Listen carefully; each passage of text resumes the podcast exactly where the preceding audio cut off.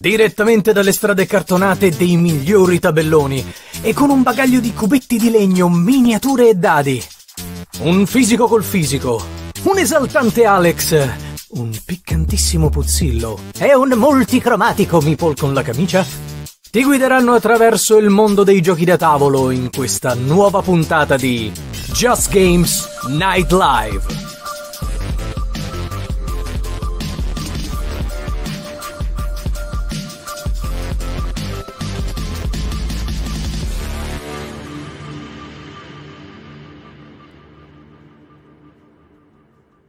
Eccoci qua.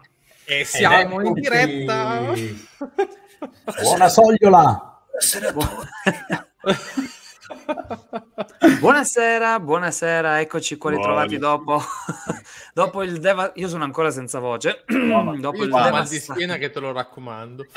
Eh, tu hai visto in che condizioni ero venerdì? Con quello eh, sì. che stavo morendo, tipo i Cavalieri dello Zodiaco, no? Esatto, ma i Pegasus sembrava. Ed eccoci quindi qua ritrovati dopo lo stesso fisico tre... di Pegasus soprattutto. Eh, sì, quello sicuramente. Ovviamente ciao, salutiamo tutti quanti. Ciao, ciao. Mamma mia, siete un macello stasera. Stasera crolla internet. Chiudete internet. chiudete l'internet. chiudete, chiudete proprio internet via. E... ed eccoci quindi qua dopo play. Tre giorni massacranti. Voi che dite, ragazzi? Siete qualcuno Paganelli play? Io sono ancora in fila per il bagno. Madonna. C'è ancora chi urla rosti... arrosticini per Flavio. Vediamo vediamo eccolo là, vai, si continua anche dalla diretta. Vabbè, ma tu no, Flavio avevi specificato solo in fiera o anche... No, avevi detto solo... No, no, quando mi incontri. Eh, se ti vedono arrosticini, quindi te lo diranno per tutta la serata. Anche per Pescara, morto... immagino. So... Eh, vabbè, qua... che gridano arrosticini non mi giro nemmeno, voglio dire. E, mi ha fatto morire c'era, c'era, un ragazzo che mi ha detto accidenti io non sono riuscito a salutarti perché ero in fila per il bagno e non volevo perdere la fila Attenzione perché già c'è la prima richiesta, Gian ci dice aspettiamo le video review del bagno del play. Guarda, ho provato a farle Gian, ma purtroppo andavo sempre nel bagno dove si era rotta la lampadina e quindi non lo so che cosa ho fatto lì dentro, sinceramente. Sì. Ah, vedo che eh, Stefania Corsini dice Nduia, che poi c'è pure un bel aneddoto da, da raccontare sull'Anduia, su cosa è successo allo stand della birra, però insomma andiamo poi con calma. Ragazzi, siete troppi, porca miseria, ci state assaltando di commenti. Il Drugo infatti eh, dice, dov'è? Eh, ciao. Io ho incontrato il Borgen Physicist in fila al bagno, abbiamo potuto parlare per 20 minuti. Drugo, com- Drugo, come ti chiami? Che io mi ricordo di una persona al bagno. Eh, in 20 minuti dovreste averlo conosciuto bene. Detta, diciamo. detta così so, capisco che, che, è brutta. Detta così capisco che è brutta. Attenzione. vai, vai. Va, vado io, vai. Eh, Gianci, c'è quello al bagno Lega, il segno utilizzo sempre più complesso del precedente. si aggiungevano i componenti soprattutto. Sì, Revive sì, sì, Toilet Edition. esatto. Poverino che è arrivato a fine campagna più che altro. Eh, mamma. Era già complesso. Beh, ogni anno poi... ci deve essere comunque la, la cosa che non, va, che non, va, bene a Modena. Eh, Questo sì, non c'era il caso, ma sono dei bagni che sono scoppiati praticamente. Allora, lì eh... il rischio di scivolare e di prendere 20.000 malattie esantematiche era esatto. Vabbè, facciamo, eh... facciamo insieme, diamo, la, diamo, le comunicazioni di servizio sì, iniziali, poi partiamo. Sì, sì prima di... Esatto. Sì, sì, vai, vai, prima di partire con... Di no, Pier, rimani. Dai. No. di seguirci qua, questo è il canale unico Just, Just Games Night Live, seguiteci qua, così avete le notifiche per quando saranno le trasmissioni, seguite la pagina Facebook uh, Just Games Night Live, che prima o poi aggiorneremo e la renderemo appetibile, che per il momento così, la stiamo un po' ignorando, ma vabbè. E, e anche il podcast uh, su tutti i vari podcast che ci sono nell'universo, visto che Lorenzo sta cercando podcast anche su altri pianeti, per farci ascoltare anche dagli alieni. ma giusto per... giusto per... Eccoci qua. Una cosa poi, come ci sentite? Come sono i nostri esatto. volumi? Qualcuno troppo alto, qualcuno troppo basso? Così li regoliamo qualcuno dal bagno, visto che sembra la serata adatta, insomma. Just Toilet Night Live, dicevo. Eh, Possiamo mettere l'effetto riverbero, sai quello delle piastrelle. Effetto papa. Esatto. Come fare cantanti. Ah! Allora, um, una cosa, um, ovviamente oltre all'iscrizione ai nostri canali, salutiamo anche gli amici del podcast che poi ci sentiranno successivamente. Um, Faccio notare chi... che io ho salutato con la mano. Eh.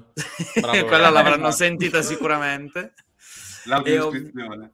E ovviamente per chi ci segue per la prima volta, uh, ringrazio della presenza. Allora ce la faccio. Alex, quell'Alex lì, poi là c'è, là, dov'è di là, va di là, ok, Flavio, il mio con la camicia, e Lorenzo Borga in Physicist. E io sorreggo il puzzino del sud, come al solito. Ok. lo... e, ehm, allora, come al solito, uh, insomma, per chi ci segue per la prima volta, vi ricordiamo che le nostre dirette sono fatte di interazione diretta per citare i giochi a tavolo con voi, quindi con la chat. E non è che parliamo soltanto noi delle nostre esperienze, di quello che abbiamo fatto durante l'evento, ma vogliamo sapere voi, ad esempio, vi è piaciuta questa edizione? Quali sono i giochi che avete provato? Cosa vi ha fatto schifo? Il vostro top della fiera? Perché stasera puntatone dedicato completamente al post play quindi noi ovviamente vi parleremo di insomma, eventi importanti, di quello che è successo, che non è successo, di come è andata, dei giochi, però vogliamo sapere anche la vostra, eh. Alright, vi vedo già che sghignazzate tutti quanti, che cosa sta succedendo? Eh sì, perché c'è già, eh, stiamo cominciando. allora, io direi di iniziare un attimino a mm, recuperare qualche commento. Uh, partiamo da... Siamo già indietro qui. alle 9.40. Right. Sì, sì, sì, già partiamo malissimo. Allora, Stand and Row dice: Tanto l'avete chiamato che al Modena Play l'avete evocato. Vi hanno fatto unboxare il nuovo Laserda. Ah. Yes. Sì, Io mi sono questo... salvato lo screenshot perché la Serda mi ha ricondiviso il post. Ho lo screenshot allora. salvato sul telefono. Però va detto una cosa, eh, questa non vale, nel senso hai iniziato tu a citare la Serda, quindi questo non conta per quel conteggio di quante volte diciamo la De- Serda. Metti una in una frase l'hai detto quattro volte. Ecco, quindi... Comunque... Io mi sono lavato le mani da, da, da domenica, no scherzo. Ero molto emozionato, anzi guarda, ero proprio emozionatissimo. Grazie a Tesa che ci ha dato questa opportunità. Onorato. Sì. Beh, eh. sì, sì, è stata una bella opportunità. Eh. Sì, oh, guarda chi c'è. Vai. Il nostro Zac. Sì. Oh, Zac. Ciao, oh, bello. Ciao. Anche tu ci manchi, che è l'autore di Circadians, uno dei due autori di Circadians. Chaos no, tra l'altro, tra l'altro io ho, ho, ammirato Zac per, tutto il, per tutti i tre giorni, perché specialmente sabato, perché lui ha spiegato il suo gioco per tutta la giornata in fiera e dopo siamo usciti a cena anche dopo, ha continuato a parlare tutta la sera. Io non so come fa ad avere la voce Ma o se ce l'ha. Ha un'energia allucinante, cioè io l'ho devastato, la invece un treno proprio. Sì, sì, Sarà sì. che lui è un giovincello. È, è il eh. potere eh. dell'anello, eh. Esatto. è la Nuova Zelanda che... Pensava di averlo buttato in Montefato. Ok, allora. Comunque, un salutino a Giampaolo sì. che dice lui un saluto tristissimo. Ciao Gian, ci sei mancato. Fit, Laura Ciao, Pausini, Gian. mamma mia, perché purtroppo lui non è venuto. Infatti, ci è mancata la tua presenza. Mi manca la fotina con te. Abbracciarti e sentire il sudore, il profumo di, di, di ascella. No, quest'anno no, dai. Ma uh, fra l'altro mi sembra che Gian l'anno scorso c'era. Ah, giusto, però non c'eri tu, Flavio. Mi sembra manchi da un po' di anni al, al sì. play, giusto? Da, sì. da qualche annetto. Pre-Covid. Ah, pre-Covid, ah. quindi insomma da, mm. da, tre anni. Ok. E, ehm, recupero giusto qualche commento, tanto siamo ancora più uh, al momento, più che altro momento salotto. E Gian dice domenica più Survive che Revive, giusto per citare uno dei, dei tanti giochi mm. che ci sono stati durante l'evento. No, più che altro sabato, sabato è stato un delirio mm, immane, c'era... Mm, quando, sì. quando, uscivi dalla, dalla, porta per uscire fuori, arrivava quest'aria calda, sembravano tipo le bocche dell'inferno, una cosa impressionante. Sabato un, era invivibile. Eh, vedo tra l'altro che Fabris 88 dice al padiglione C la fila a un certo punto che era arrivata al tavolo mm. McGertz. Ecco, ah. questo è il mio grande rammarico di non averlo incontrato. Mm. Porca miseria, non lo sapevo, se no... Mm, vabbè. Andiamo quindi avanti. Marco Manzolillo ci gira tutto venerdì per incontrarvi. L'unico che ho visto è Lorenzo, ma era dentro una teca, probabilmente la blu della Pendragon. Esatto. Ah. ah. vabbè, ma aspetta, ma la scena della della Blue Room della Pendragon con i ragazzi che stavano fuori che hanno scritto sul cellulare arrosticini e l'hanno messo sopra il vetro.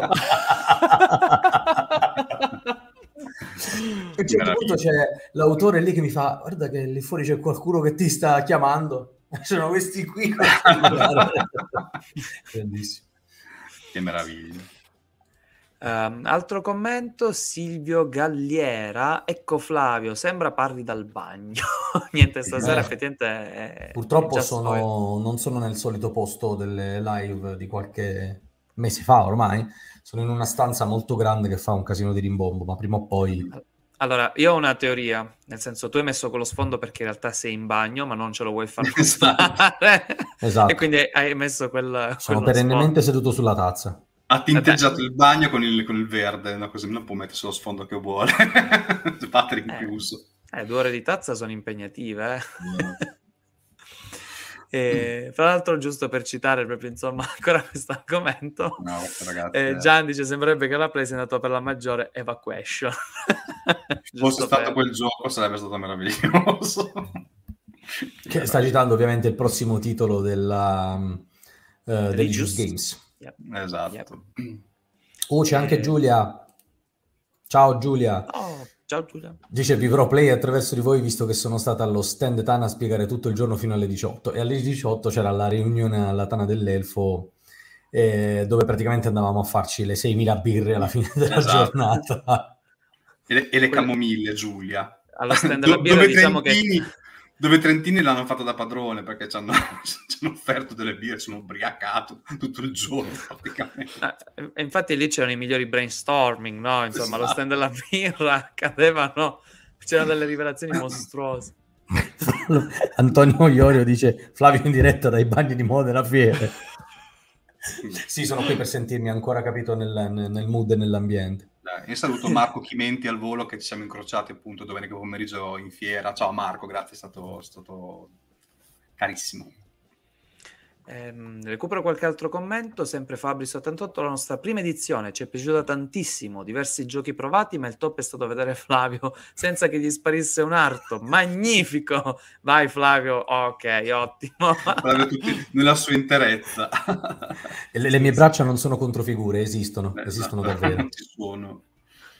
Tra l'altro con, con Fabris, con, con Marzia, grazie che ci ha fatto compagnia. Ci siamo spaccati, giorni. mamma mia. Sì, sì, sì, stati, eh, con, Fabio, con Fabio anche, che è una persona squisita, che abbiamo fatto Davis anche, abbiamo fatto con, con Briccola tutti e tre i giorni, insomma, è stato un weekend bello. Ricordo il weather machine con Davis alle due di notte. Mamma mia, io, ricordo, io, ricordo, la tua faccia quando ho finito la spiegazione a mezzanotte e 50. Avevi gli occhi rossi che sembravi quegli animali dell'Amazzonia, mamma mia. Ah, mi era presa una botta di sonno. Poi dopo, poi dopo è andata meglio, no? Però avevo capito davvero. Comunque, eh, noi qui abbiamo il, il signor Tesla in chat ah, oh, che, scusate, che ci dice Evacuation è un gioco edito da Falqui quindi anche lui prende per i fondelli il gioco che andrà Molto poi bravo. a localizzare in italiano ok Ehm, allora, giusto recuperiamo effettivamente qualche esperienza. Ora, tralasciando il bagno perché insomma gli abbiamo già dato troppo tempo, insomma, passiamo un attimino a cose più serie, concrete. Un secondo soltanto. C'è Badlands che dice: Mi hanno dato notizia che domani la Camon annuncerà il gioco di Metal Gear Solid. Ma può essere vera questa storia? Io non ne so nulla, purtroppo. Mm. Andam... Perché io sapevo di un gioco di Metal Gear Solid, gioco da tavolo, che doveva uscire, poi era stato cancellato, ma già qualche anno fa era di questa notizia. Se è vero, mi taglio le vene perché io sto risparmiando per Stalker, però sono il più no. grande fan che esista su questa terra di Metal Gear Solid e quindi non, non ho i soldi per entrambe le cose. Non, non mi pare di trovare nulla al momento come notizia. Mm. Ok. Io ho visto una miniatura degli Iron Maiden della, della Camon, ma non so a che gioco si riferisse, sinceramente. Allora, no, guarda... credo che fosse un Kickstarter che hanno fatto ultimamente con una riedizione di eh, Seven Son of Seven Son, hanno fatto anche una miniatura, se non oh, mi ricordo okay. male. Così. Comunque eh, la soluzione in realtà per Lorenzo c'è, ovvero vendere tutto ai Frontier o l'in con i soldi alla vendita ti acquisti poi il gioco di Metal Gear. Secondo me è fair trade, assolutamente. Metal Gear soldi, dice Massimo Lauriola. Metal Gear soldi. soldi. All right. Meraviglia. Ah, Mattia Ferrari dice che hanno messo un, uh, uno spoiler con una scatola sospetta su Facebook. Mm. Mm. Fammi andare a vedere. Quindi, quindi Così. potrebbe essere, potrebbe essere. Ehm, Ma lo sapremo tra due settimane nel TG. sì, probabilmente Beh, sì. in effetti, ma aspetta, ve la faccio vedere perché è abbastanza. Porca Eva. Eh, sì. capisci, è eh, abbastanza puzzona. Porca Eva. Porca no, non ce la farò mai. Di Greville. Ah, questa cosa mi manda sempre fuori di testa. Eh, Anzi, in realtà serviva il suono di quando lo scoprono. ah. eh, vabbè, eh, vabbè, mi sembra palese. Eh, cioè. E qui si affaccia Brad Pitt che fa Cosa c'è nella scatola? Porca miseria. Vabbè, esci eh, soldi, sì, Lorenzo, eh, esatto, e eh, hanno ragione, hanno ragione.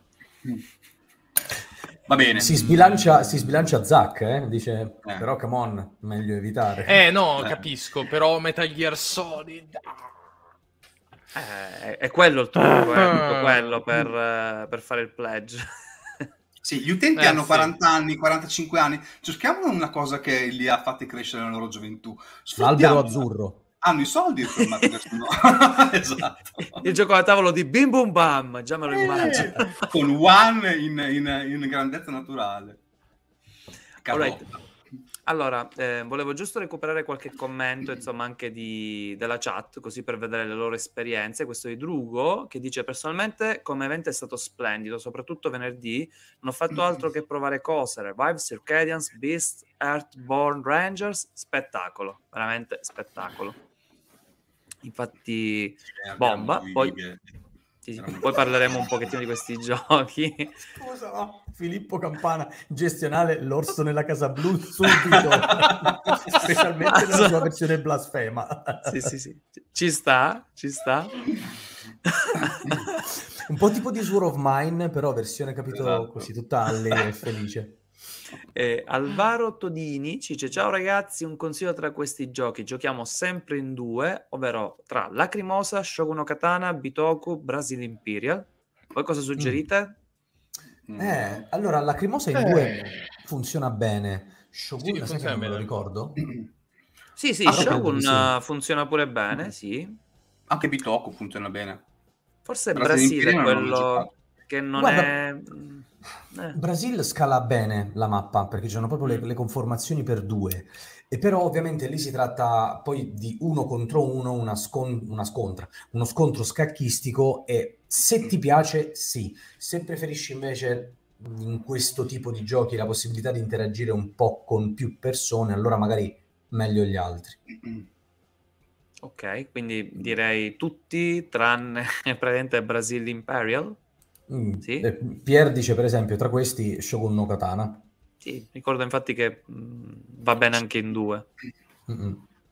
E, ehm, allora, recuperando qualche altro commento, Armando Schiaffini, qualcuno conosce Station Fall? Vi consiglio ovviamente di approfondirlo perché è veramente fuori di testa. Yep. Provato, penso, provato. Penso che Lorenzo stiamo facendo i, le carte false pur di ottenere questo gioco perché ci ispira un botto. Capito, Fever? Eh, io lo dico così, eh. così a caso. A caso, giusto per... ok, allora, altro commento. Mamma mia, siete... Uh, boom, ce ne sono veramente troppi. Boh, recupero questo. Stefa- uh, Stefano De Rossi, sto dicendo Stefano. Stefano De Rossi, ciao grandi, al prezzo di un catetere, la mia prima Modena ho giocato Foundation of Rome, bellino, i classici vedi Stone Age. Comprato Darwin's Journey e Heartborn Rangers Ah, questo è pure interessante. Vediamo dalla chat qual è il gioco che più vi siete, cioè che più persone hanno portato a casa. Esatto. Vediamo di capire quale. Per adesso sembra Earthborn Rangers. Sembra siamo al, o al secondo o al terzo commento sì. che lo, lo va a citare. Um, ok, vedo vabbè commenti insomma super entusiastici su Metal Gear. Altro, altro, altro, altro. Io li sto recuperando adesso perché veramente. Sì, no, ah, ecco leggendo... qua. Gian dice, inve- vabbè, questa è citazione di Fallout. Uh, no, come on, no, never no, change. È citazione di Metal Gear 4. Ah. Non era quella di Fallout War, uh, Never, War changes. never Changes. Eh, ma è di, di, Metal Gear Solid 4. Ah, arriva da Metal Gear, ok.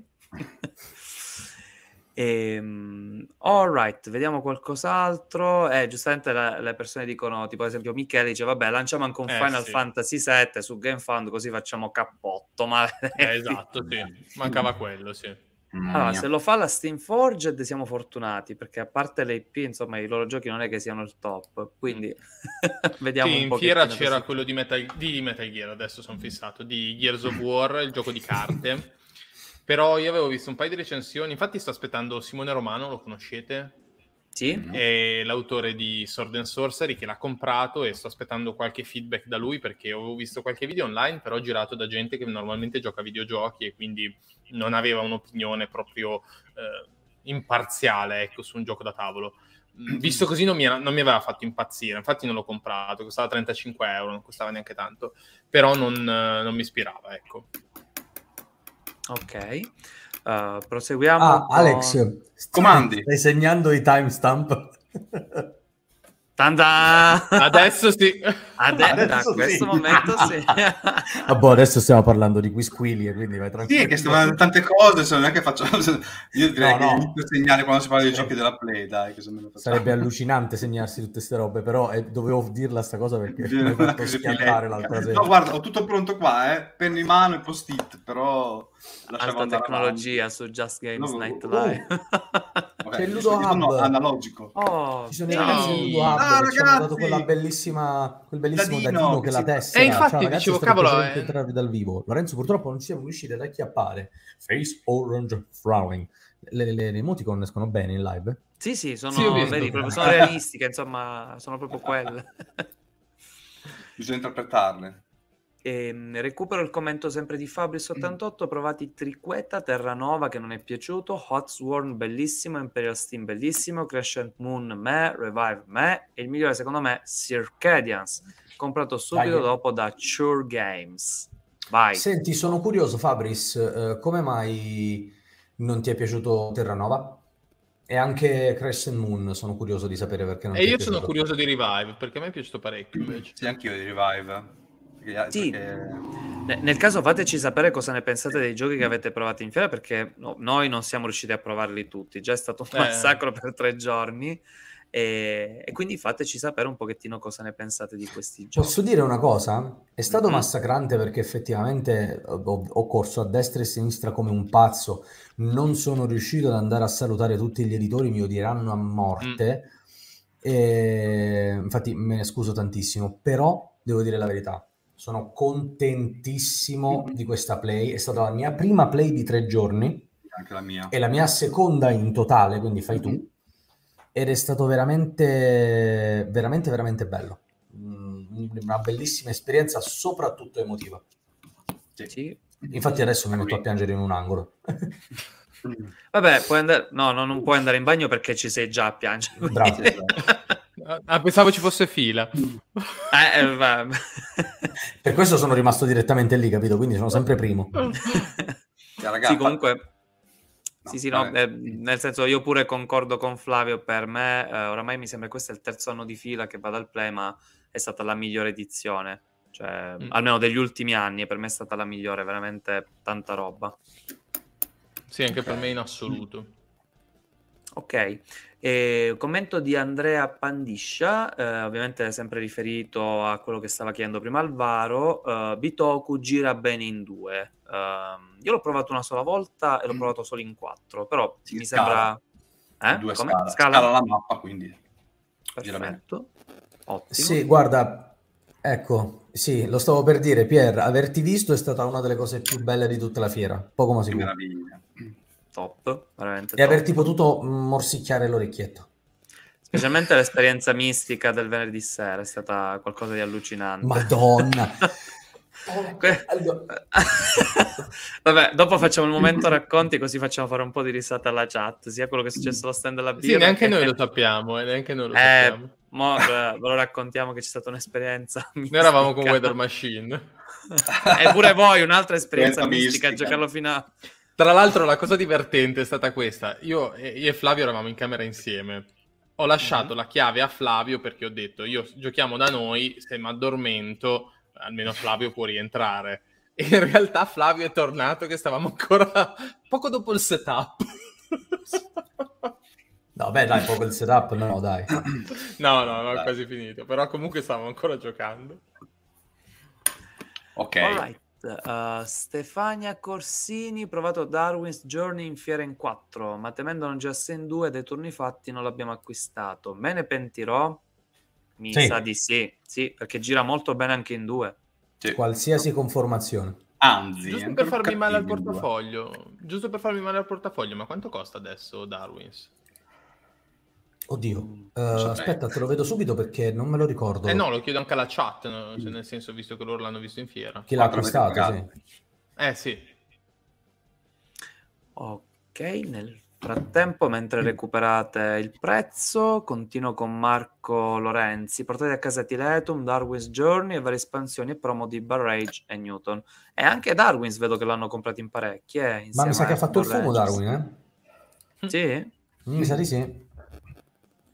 Sì, tra l'altro c'era, c'era la scatolina piccolina la, e la retail, quella lì, giusto? Sì, ma forse erano acquistabili anche le, le espansioni. Allora, sì, Darwin's Journey su uh, Magic Merchant, che però è in, uh, è in preordine, sta a 54,89 euro, 55 euro. Sì, L'espansione La Terra del Fuoco sta a 35. Ok, perché anche Pier, Marco e Ludhub dicono che 54-55 giù di lì. Eh no, perché l'ho visto sui mercatini almeno a 150 euro, 180. e quindi... Perché lo volevo prendere. Io Darwin's Journey sono penso l'unico qui dentro che non ho ancora provato. Mi piaceva prenderlo per provarlo, e però non... Vergogna. Eh, aspetta. Eh, allora, comunque no? confermano dalla chat effettivamente 54-55, eh. sì. insomma, quello è il prezzo, lo, lo confermano. Possiamo e... fare un applauso sì. al coraggio di Nicolo Bertolli. Io sabato ho fatto una serie di acquisti tutti alla cieca per di non fare una vendita in blocco su Vinted. Della casa. Ah, eh, fra l'altro Pierre conferma che Darwin c'erano poche copie e se ne sono andate via velocemente. Eh, quindi ciao, sono proprio andate. No, eh, vabbè. Ok, allora recupero velocemente i commenti perché ce ne sono davvero troppi, quindi rispondiamo molto molto vai, velocemente. Vai. Allora, Mattia Ferrari sono riuscito a provare solo Revive, l'ho dovuto spiegare subito dopo. Benissimo. Per il resto l'area magnifico mi ha prosciugato l'anima, quindi ho fatto spola tra la tana dei goblin e tana dell'elfo. A, a Axaroth gli hanno rubato l'anima, cioè c'era sì, tipo, sì, non, eh, non, non, parlava più, completamente Poverino, Marco, Il primo giorno lo sentiva malapena, al secondo, io, al secondo non parlava, il terzo, nemmeno, il terzo nemmeno l'ho visto, non l'ho visto più. tipo... A quel punto aveva bisogno veramente di un doppiatore. Diceva, sabato diceva ah spiego io volevo dimostrare tutta la fiera sono arrivato dimostro tutta la fiera. Mm-hmm. eh, uomo alieno a ciascuno di voi chiedo cosa avreste voluto provare ma non siete riusciti? Vai Flavio velocemente un titolo. Oddio volevo provare e non sono riuscito. Uh, beh mm, Earthborn magari lo avrei anche provato sinceramente. Ok mm. Lorenzo? Eh, Darwin's Journey l'ho detto prima. Ok mm. Alex a Opnik, purtroppo il tavolo era camperato e non sono riuscito a provarlo. Ok, per me Kangasiros. Eh, ci tenevo veramente tanto a provarlo, ma amen. Sì, anche quello ci tenevo a provarlo, però poi hanno, me ne hanno parlato chi lo ha provato, quindi ho detto vabbè, tempo risparmiato. Marco Lorenzi ci tre provati, preferiti The Beast, uh, che in realtà è Beast, attenzione, War of the Ring e a sorpresa il piccolo ma molto carino Sherwood Bandits anche quello molto simpatico. Ah. E Michele Zanata Venture, dopo aver fatto il Kickstarter di Black Rose Wars Rebirth, ho fatto la pazzia ah. in fiera di prendere Nova Etas Kickstarter. Ho guardato il tutorial ah. Puzzle e mi è sembrato molto molto bello. Ho fatto una cazzata. Boh, dipende. boh, dipende. Perché da quando ho fatto il video è passato tanto tempo. Sembra molto bello, in particolare il sistema dei punti azione, però so che l'hanno veramente cambiato tanto e fra l'altro è un gioco molto impegnativo a campagna, quindi boh, vedremo. Dacci il tuo vinto e lo vediamo. Sì. Fabris Revive non mi è sembrato aggiungere nulla di nuovo. Carino sì, ma niente di eccezionale. Ecco, io quello pure non l'ho provato. Se ne parla... In realtà Revive, Revive fa il suo lavoro, eh? fa, fa, fa, tante cose fa tutte, e le fa tutte bene. È un gioco divertente. Mm, guarda, non ho trovato, sì, non hanno inventato nulla, però ha messo le cose al posto giusto, secondo me. Sempre Fabris ci dice Crescent Moon, lo spiegatore non mi ha fatto capire una fava. A posto, se era ma giusto. Uh, Stand and Draw, io ho partecipato a una fiera una settimana prima del play, ho provato Hit, per me fantastico, sì, veramente gran gioco di corse. Aspetta, uh, fermo. Vai, vai, vai, vai. vai. Ciao Pier, che deve andare, lo salutiamo. Ciao Pier, ciao, Pier. alla prossima. okay. Uh, guarda chi c'è, c'è Fra. Ciao Fra. Oh, Fra. Che dici, mando, mando live il video di quando sono venuto a salutarti, che avevi il cappello con le corna? Eh? Infatti stavo per dire il cornuto in fiera, ma forse risulta un po' troppo. ciao, ciao Francesco. Ok. Eh, Paolo Monteverdi, noi ci siamo portati a casa Viandanti a sud del Tigri, firmato da Flavio, che uh, ov- ovviamente è stato firmato per rivenderlo a un prezzo maggiore. Esatto. no, si è svalutato da morire a quel punto. Allora, in realtà ci sono rimasto male, dai, iniziamo con quel aneddoto, perché un ragazzo mi ha chiesto di firmare una copia di Black Rose Wars, però non dall'interno, ah, c'ero, c'ero. Eh, ci sono rimasto ah, no, malissimo. Cioè, mi ha fatto piacere, ma dall'altra parte, essendo un po' un collezionista, questa cosa... Ah, ho avuto seri danni mentali. wow. Ehm, no, sì, boh, è strano quando no, ti, ti chiedono robe del genere non, non, non, ci siamo assolutamente abituati, firme, autografi, mm-hmm. cose del genere, però indubbiamente fa piacere, no? È stranissimo, ma fa piacere. Sì, eh, fa piacere, però io, cioè, nel senso, tu Flavio, non lo so, ti avrebbero detto firmami una camicia, a me firmami un peperoncino, che ne so, qualcosa del genere, ma no, la scatola c'è. avrei chiesto più a un autore del gioco, insomma. Ma infatti tu, io ho scritto il nome dell'autore dentro, mica il mio. Bene. Stasera arrivarono le prime querele a Just Games Night Live. Io speravo di autografare tette, ma anche quest'anno no, non è andato. Niente, niente. E, ehm, alright, Drugo Levoschi dice: oh, stasera, cioè, io ho trovato Heartborn Rangers troppo caro, era un potenziale must buy, ma il prezzo mi ha fatto esistere. Voi, uh, desistere. Mm-hmm. Voi cosa ne pensate? Sì, anche per me. Eh, c'è stata un'enorme discussione su un gruppo Telegram dove qualcuno diceva ok, forse non ne vale come uh, componenti, ma se il gioco, cioè tu te lo giochi per uh, centinaia e centinaia di ore, potrebbe valerne la spesa? Boh. Infatti in realtà volevo provarlo per capire di cosa si trattasse, ma anche i tavoli erano proprio camperati da... Allora, qui è il, il solito discorso del vale la pena? Lo giocherò? Mi piace? Allora, la possibilità di provarlo prima sicuramente aiuta. Credo che ci sia anche modo di provarlo online per fare un acquisto del genere. Ora, mm. perché costa così tanto? Materiali, eh, materiali comunque eco-friendly e quindi più difficili da produrre, ah, aspetta, aspetta, aspetta, da produrre. Aspetta, aspetta, Devo dire una cosa per forza, una cosa di utilità pubblica. Vai. Allora, tutti quelli che hanno comprato Earthborn Rangers si troveranno i sigilli sulla scatola e quelli li dovete tagliare e non toccare mai più. Perché io l'ho, ta- l'ho tagliato, ho provato a togliere l'adesivo, è rimasta la colla sulla scatola, ho provato a togliere la colla, ho rovinato completamente la scatola. No! No, guarda, mi girano le palle in un modo che non hai un'idea, proprio... Ma ah, perché giustamente forse tu non hai mai preso i giochi, quali, quali sono quelli della, dell'Asbro? Mi sembra che loro pure li fanno con i timbri. Uh, Guarda, io ho messo... provato a togliere perché era rimasto proprio l'adesivo, no? la colla di questo, di questo tondo che copri, copre in parte la scatola e quindi io lo volevo togliere, no? Perché mi piace la scatola No, vanno, vanno, sempre tagliati i timbri, mai tolti, mai che si... No, si no, no, mai l'ho tagliato, poi l'ho tolto e ho rovinato... Poi per togliere l'adesivo ho, ho passato un pochino di alcol e ho rovinato la scatola. Vabbè. Oh. Questa okay. è un'altra notizia importante, sempre che Vai. riguarda Earthborn Rangers. C'è Andrea mm, Pandiscia che dice c'è la demo gratuita di Earthborn Ranger in italiano. Su Tabletop Simulator parli? O dove? Ok, nel frattempo, mm-hmm. uh, mentre risponde, proseguiamo perché stanno continuando i messaggi e penso che andremo molto molto spediti. Terra Nova è un My Little Terra Mistica, una sorta di versione troppo guidata di Terra Mistica. Preferisco di gran lunga l'originale. Però potrebbe essere adatta, per esempio, a chi magari no, vuole entrare in quel tipo di giochi un po' più complessi? Mm? Allora, è quello il target, uh, probabilmente. Io l'ho, l'ho, provato, l'ho anche dimostrato in fiera, infatti poi ne parlo un po' meglio perché c'è un discorso un po' particolare da fare. Ehi, Pabis! Ciao, ciao. ciao Ale! Ci saluta Alessandro. Ale, ti ho mandato un messaggio, eh? poi rispondi. Eh, così. Da dirlo in diretta così. Usare il mezzo pubblico per fini privati. Sul sito di Fantasia confermano che c'è il print and play di Airborne Rangers. Ok. Ottimo, ah. ottimo. Uh, no, spendi 50 euro te lo compri.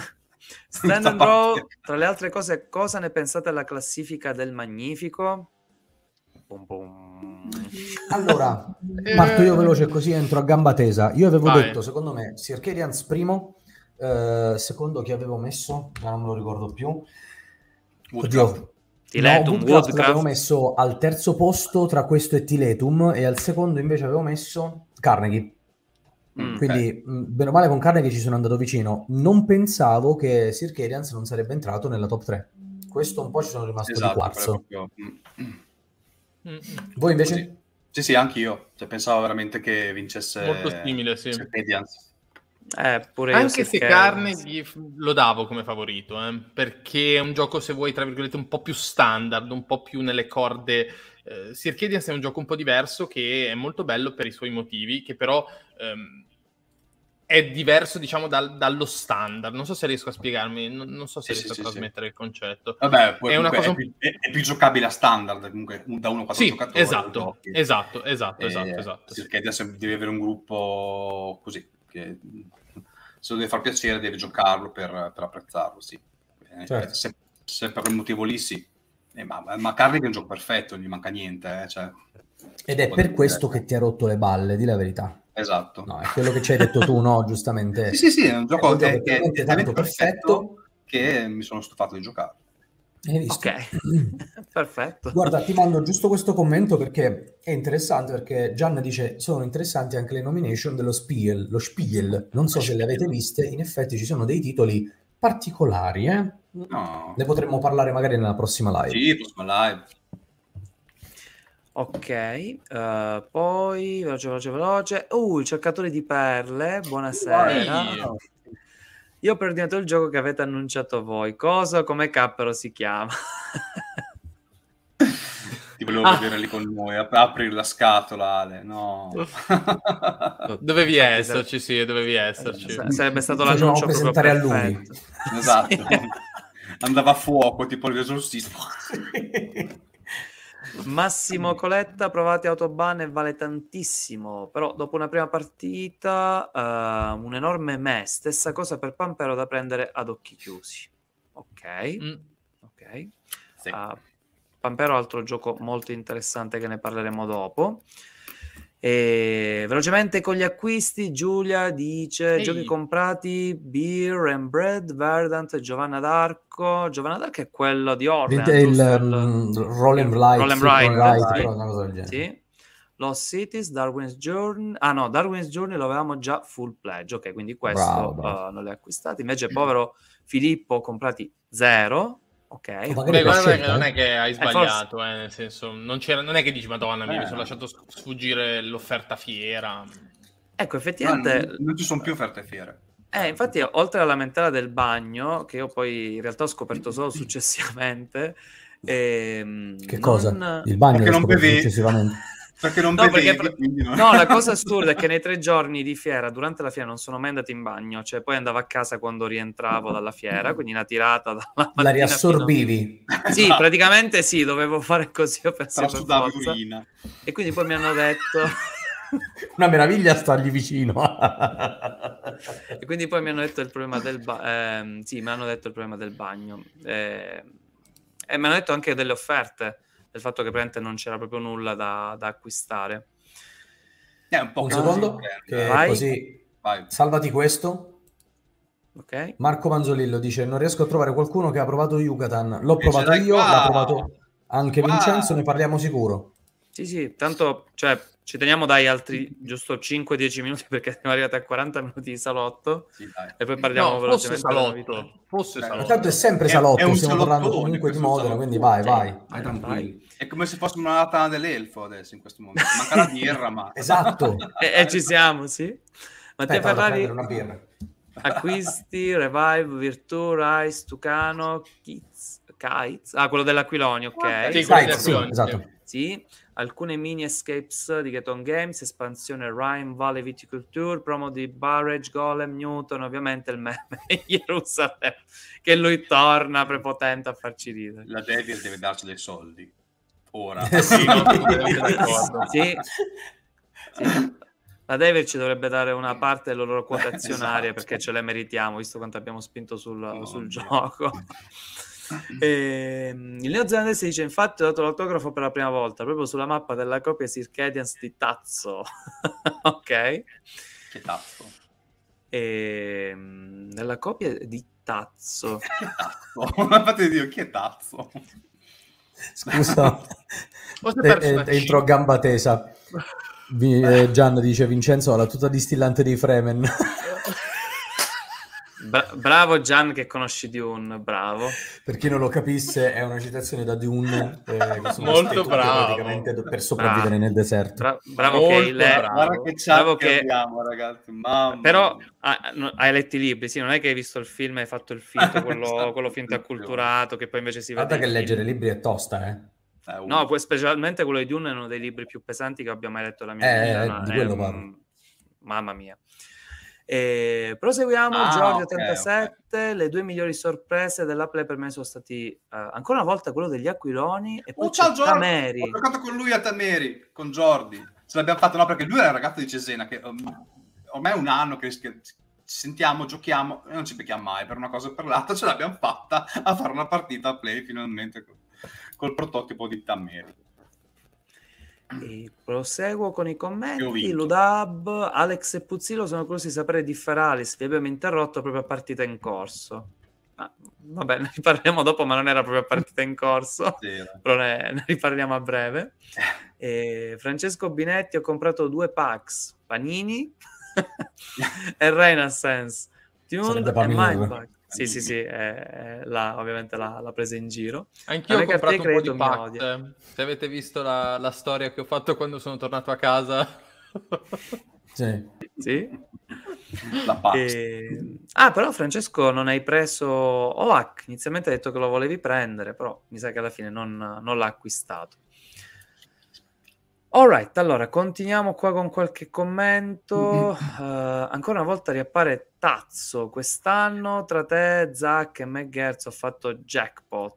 Ma penso che okay. dice, dice Zach, infatti, sotto che è uno dei ragazzi della Tana, Tazzu. Dice che Tazzo per uh, quest'anno, tra aver incontrato Zach e McGertz, ha fatto jackpot. Oh, ah, no. ok, top.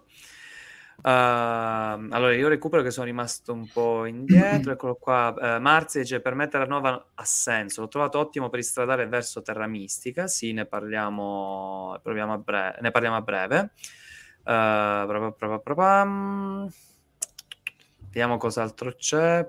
Um. Ah, ecco qua. Allora, io ho provato. Ce- eh, Michele dice: Io ho provato Chamber of Wonders, l'ho trovato molto interessante. Alludus ha questo brutto vizio di fare bei giochi. Mm. Questo mi sarebbe piaciuto provarlo, non ho fatto il tempo. Allora, è incredibilmente semplice, è proprio un introduttivo, è per neofiti, è, mm, è un gio- in realtà è un collezione set, devi fare diversi set per fare punti ed ha una grafica, una componentistica super, veramente top per la tipologia di gioco, proprio qualcosa di allucinante. Uh, papam, poi, poi, poi, poi, poi, poi, poi. Vediamo cos'altro c'è. Ah, eccolo qua. Badlands dice com'è OAC. allora, partiamo con Flavio che secondo me gli è piaciuto un botto OAC. Allora, OAC no, non mi ha entusiasmato, dico la verità, ma a me personalmente non voglio dire che sia un brutto gioco.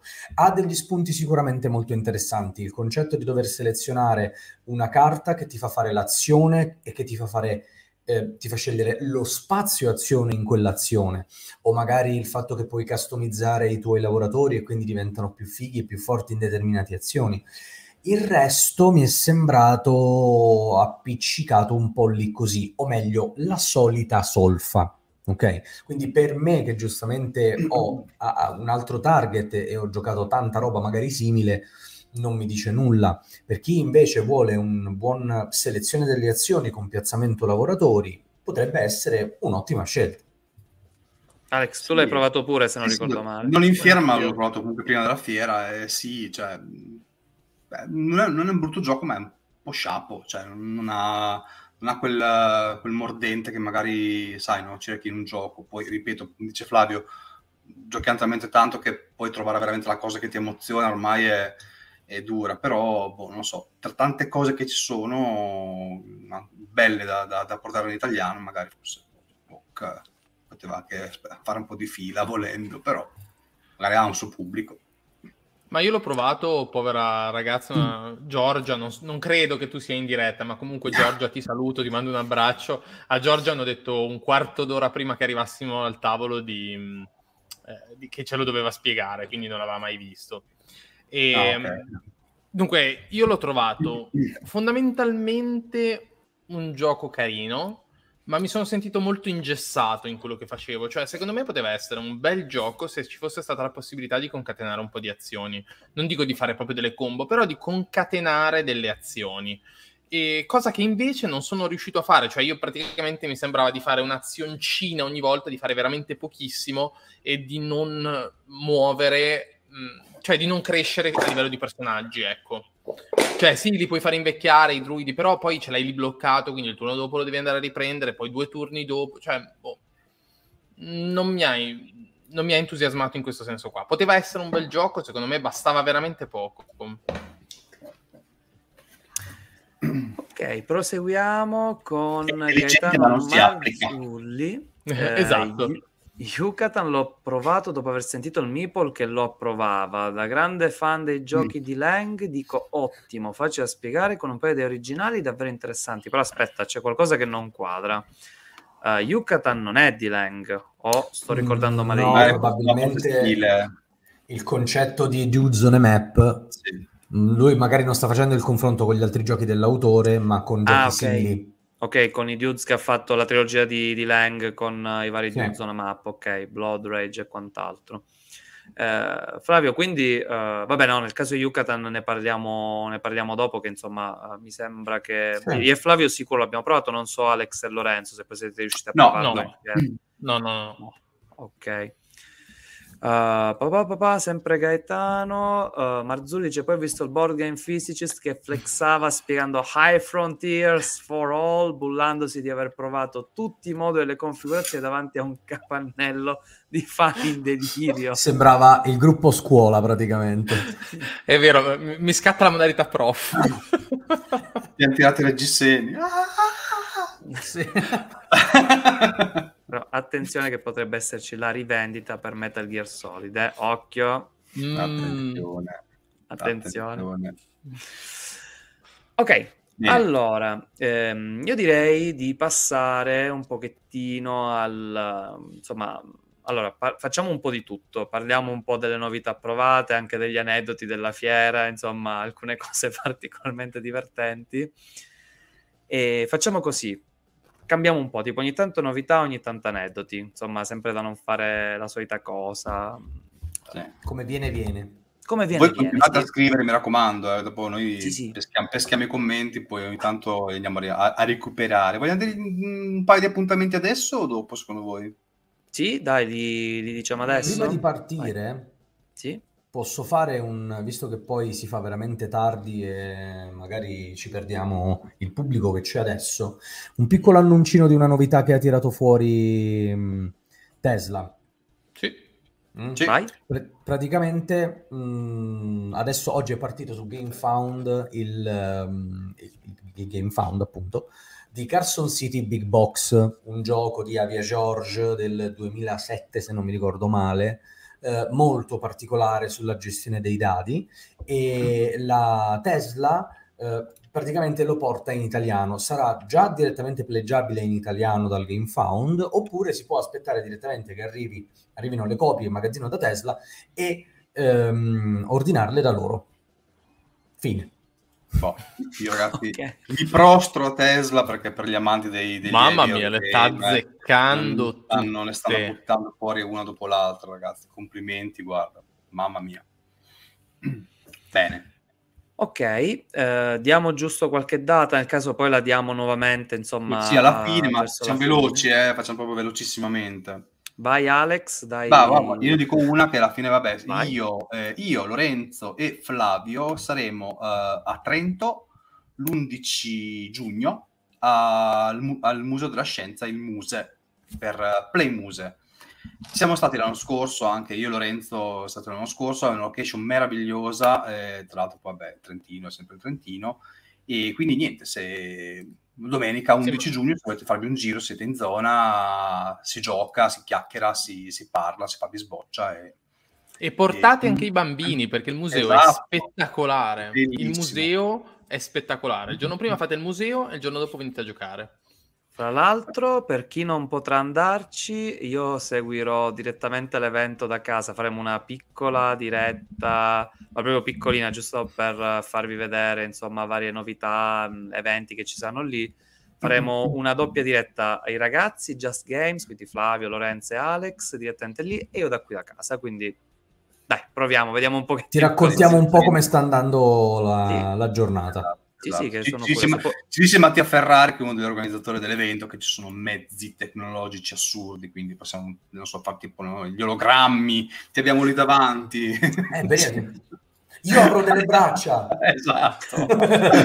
Ovviamente daremo comunicazione poi sulla pagina sì, sì, Facebook sì, di Just Facebook. Games, quindi nel caso seguiteli che ci saranno tutte ecco. le comunicazioni. Giulia giustamente dice ne vale assolutamente la pena, la location è bellissima e ci stiamo facendo un mazzo quadro. Eh, Se fate solo la metà dell'anno scorso avete, avete sì, già vinto. Poi, vai Vincenzo, questo io non lo so, non so le date.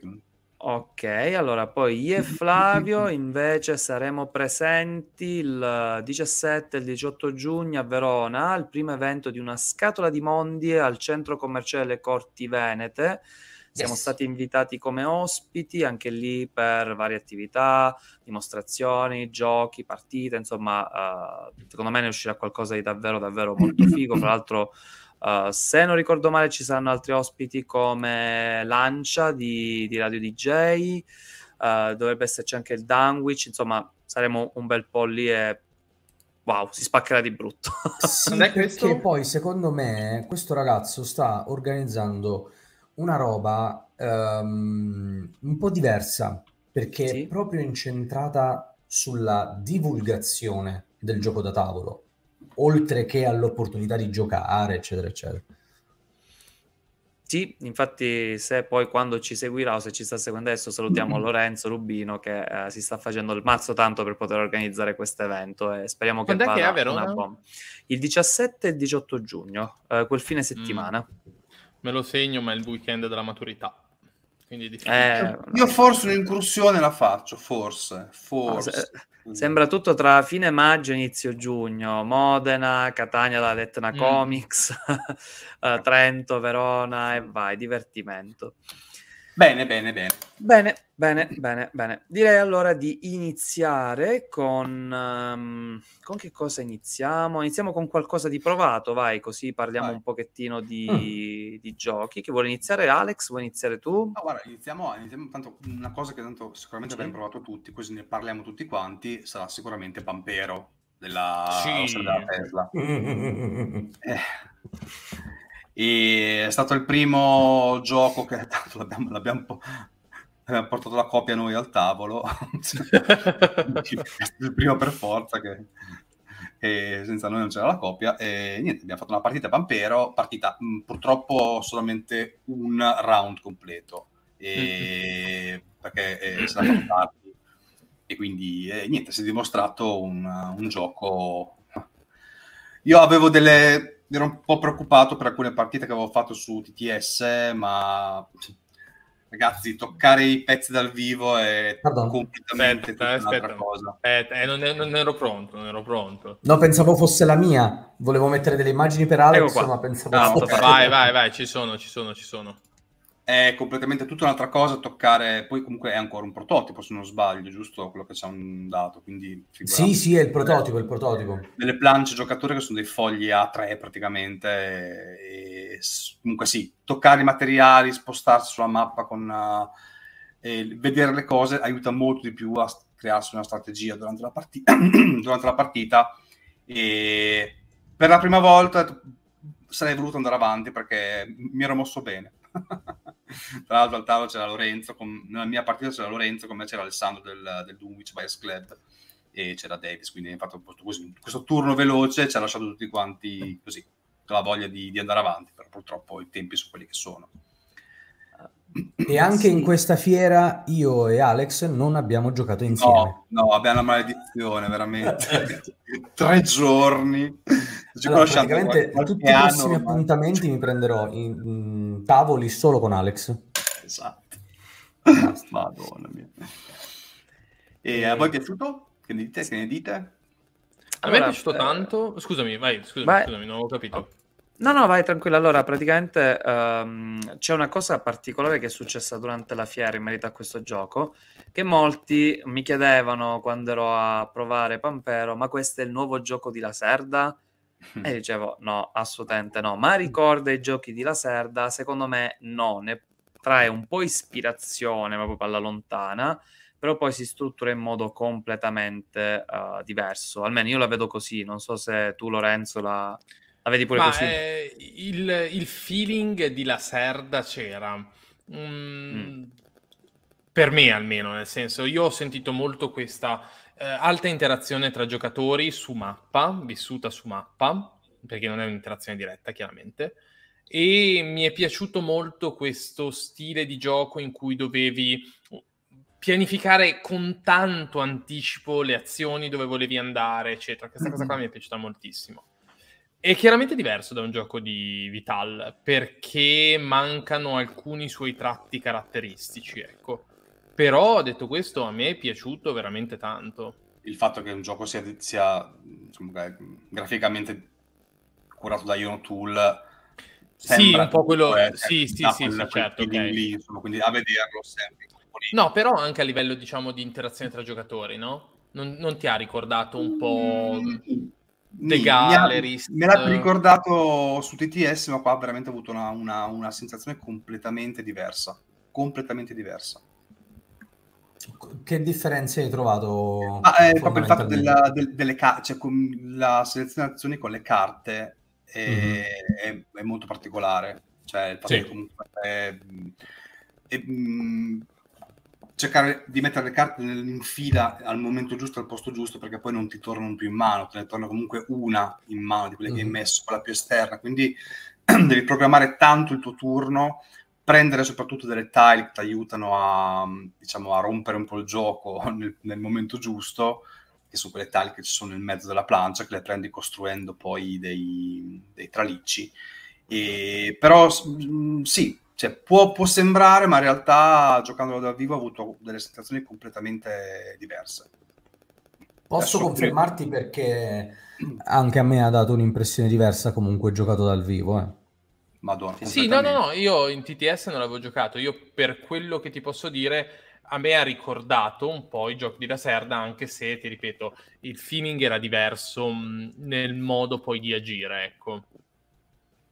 Sì, Però sì, questa, sì. Cosa, questa interazione, diciamo, in diretta su mappa tra giocatori, cioè, c'è in tanti giochi di Lacerda e insomma a me piace molto, ecco. Non è, un solitario, non è assolutamente un solitario di gruppo. No, no, no, ma anche il fatto di il, il, concetto laserdiano di dover fare una cosa prima di poterne fare un'altra, prima di poterne fare un'altra, no? Esatto. Si, sì. si sente un pochino quella cosa, anche se non estrema come nei giochi di Vital. Esatto, esatto, esatto. Sì. È un sì, po' più diciamo semplice, no? Se il gioco di Laserda non segui pedissequamente i numeri delle mm. azioni, mm. uno fai una cosa, due ne fai una questo è un po' più tranquillo a livello di, di azioni, cioè fai una cosa è quella, cioè non è che devi seguire una, una, lista di cose da fare se non ti perdi. È molto più immediato, però c'è molta più cattiveria sul tabellone perché tu puoi spostare i pezzi di altri anche. Mm-hmm. puoi spostare le ruspe degli altri, ok, gli dai dei soldi, ma gli, gli sfasci la, la, la strategia. Poi, e non so, sarà stato il tavolo anche, erano tutti quanti molto un po' guerriti. Comunque c'è stato un primo round che era, è stato veramente da Cambio sì, ecco, una cosa che hai detto e che secondo me è vera è che il tabellone può spaventare un po', però una volta che sei, che sei dentro è tutto molto chiaro. Sì, sì e tra l'altro... giocatori che sono, sono, gigantesche, però fondamentalmente sono dei, sono dei tray, cioè non è mm-hmm. che... Sì. E tra l'altro devo dire che ehm, guardando le immagini, se mi rimetti un'immagine del tabellone, Vince, sì il, ehm, il tabellone guardandolo così sembra ma molto blando, quei colorini così. In realtà poi quando lo vedi dal vivo non è affatto male. No, no, no il, fatto, il, fatto, che non ci siano grossi disegni o grossi colori particolari sotto a tutte quelle icone e quei componenti è ottimo perché altrimenti farebbe l'effetto autoban che è tutta una cozzaglia di roba. Forse l'unica cosa avrebbero potuto un po' ridurre le dimensioni del tabellone perché mi, mi sembra abbastanza gigantesco, cioè nel senso occupa parecchio spazio sul tavolo, almeno questa è l'impressione che mi ha dato. Spazio sul tavolo ne occupa tanto, sì. Sì, probabilmente avrebbe... Oddio, se, se fai a vedere alla fine, guarda come la mappa, come li recuperi gli spazi, non sì, li recuperi. Un... In realtà secondo me avrebbero potuto fare, vedi, ehm, il tracciato del contaturni, eh, mm-hmm. le carte oppure eh, i segnalini quelli del, dell'energia solare, avrebbero potuto fare tutte le plancettine modulari in modo che uno se le gestisce come gli pare. Però costa di più fare una roba del genere, probabilmente. Mm, sì. Mm, mm, mm. No, come la plancetta, per esempio, delle tesserine bonus, stessa cosa. Ok, perfetto. Allora, eh, ovviamente se avete domande su Pampero, volete sapere qualcosa di particolare, chiedeteci pure, siamo a vostra C'è Gian che ci odia. Dice, mi dovete per forza far mangiare le mani per non averlo pleggiato. non sei l'unico, pure... Gian, non sei l'unico. Aspettiamo Siamo... la retail. ok. Infatti, tu... dice, si vede che la Serda lo ha aiutato a sviluppare il gioco che Julian è un suo tester storico, ma sicuramente ha la sua cifra stilistica. Sì, sì. Sì. Tra l'altro, sì. uh, eh, LLK scrive di Pampero, provato tempo addietro, mi lasciava perplesso un po' il bilanciamento. Eh, boh, vabbè, essendo una versione... Un turno. Eh, no, più che altro forse essendo ancora un prototipo, non, uh, non, è la versione definitiva, avranno fatto gli aggiustamenti, penso avranno fatto le modifiche, poi lo scopriremo nella versione definitiva. Ma guarda, allora sì. Eh, vai. Sì, tanto stavi dicendo la stessa cosa, vai, vai, vai. Il mio unico dubbio su TTS era che comunque c'era una partenza scriptata. In qualche modo, comunque le premiazioni erano quelle perché comunque ti servivano per prendere delle cose importanti poi per il futuro. Ok, ci sta anche in Imperial Steam, è così comunque che la partenza è quella, in qualche modo eh, la fai, però poi ho notato che stavolta invece so, ho fatto altro, ho provato a fare altro e in effetti comunque mh, mm, mi, stava premiando quello che stavo facendo, poi purtroppo la partita è finita, però eh, in realtà ho, qualcos'altro si può fare a parte le premiazioni. Poi vabbè, volendo uno può anche partire spostando la, la, la, la ruspa di un altro, eh Boh, magari è un'altra tattica. Quello purtroppo però si proverà solamente quando avremo il gioco sul tavolo. Ti posso dire che hanno, um, con, un, con, l'espansione, hanno diciamo, risolto questa sensazione di vantaggio del primo giocatore e o, comunque ti posso dire che anche facendo quelle azioni scriptate che dici ti danno questo grosso vantaggio all'inizio della partita, beh, cioè, non è detto che tu vinca alla esatto. fine. Esatto. Sì, poi su contratti, tante cose da, da fare, cioè, volendo... Vabbè. Davis Vabbè. si fa il figo, eh? Davis sì, si sì. sta facendo il figo. Ciao ragazzi, mi scuserete, ma sto provando un prototipo con un certo McGertz, quindi mi perdonerete. Vincenzo ti saluta. Lo, lo, lo, si può bannare da YouTube? Sì, sì lo, certo, lo, puoi bloccare. Vai. Sì, sì, sì, che abbiamo, abbiamo, il primo utente bannato in Just Games Night Live. Concordia a ragù. No, eh, dai, ovviamente si scherza. Salutiamo Davis. Eh, che gioca domani, maledetto. ok, e... allora, Lorenzo, aspetta, sì, rispondo, qualche... rispondo al volo a Filippo Campana che chiedeva da quale la serda è meglio cominciare e Gian gli ha risposto The Gallerist.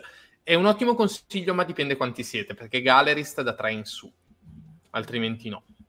C'è Vignos. Eh, io avrei detto, eh, pure Vignos, effettivamente.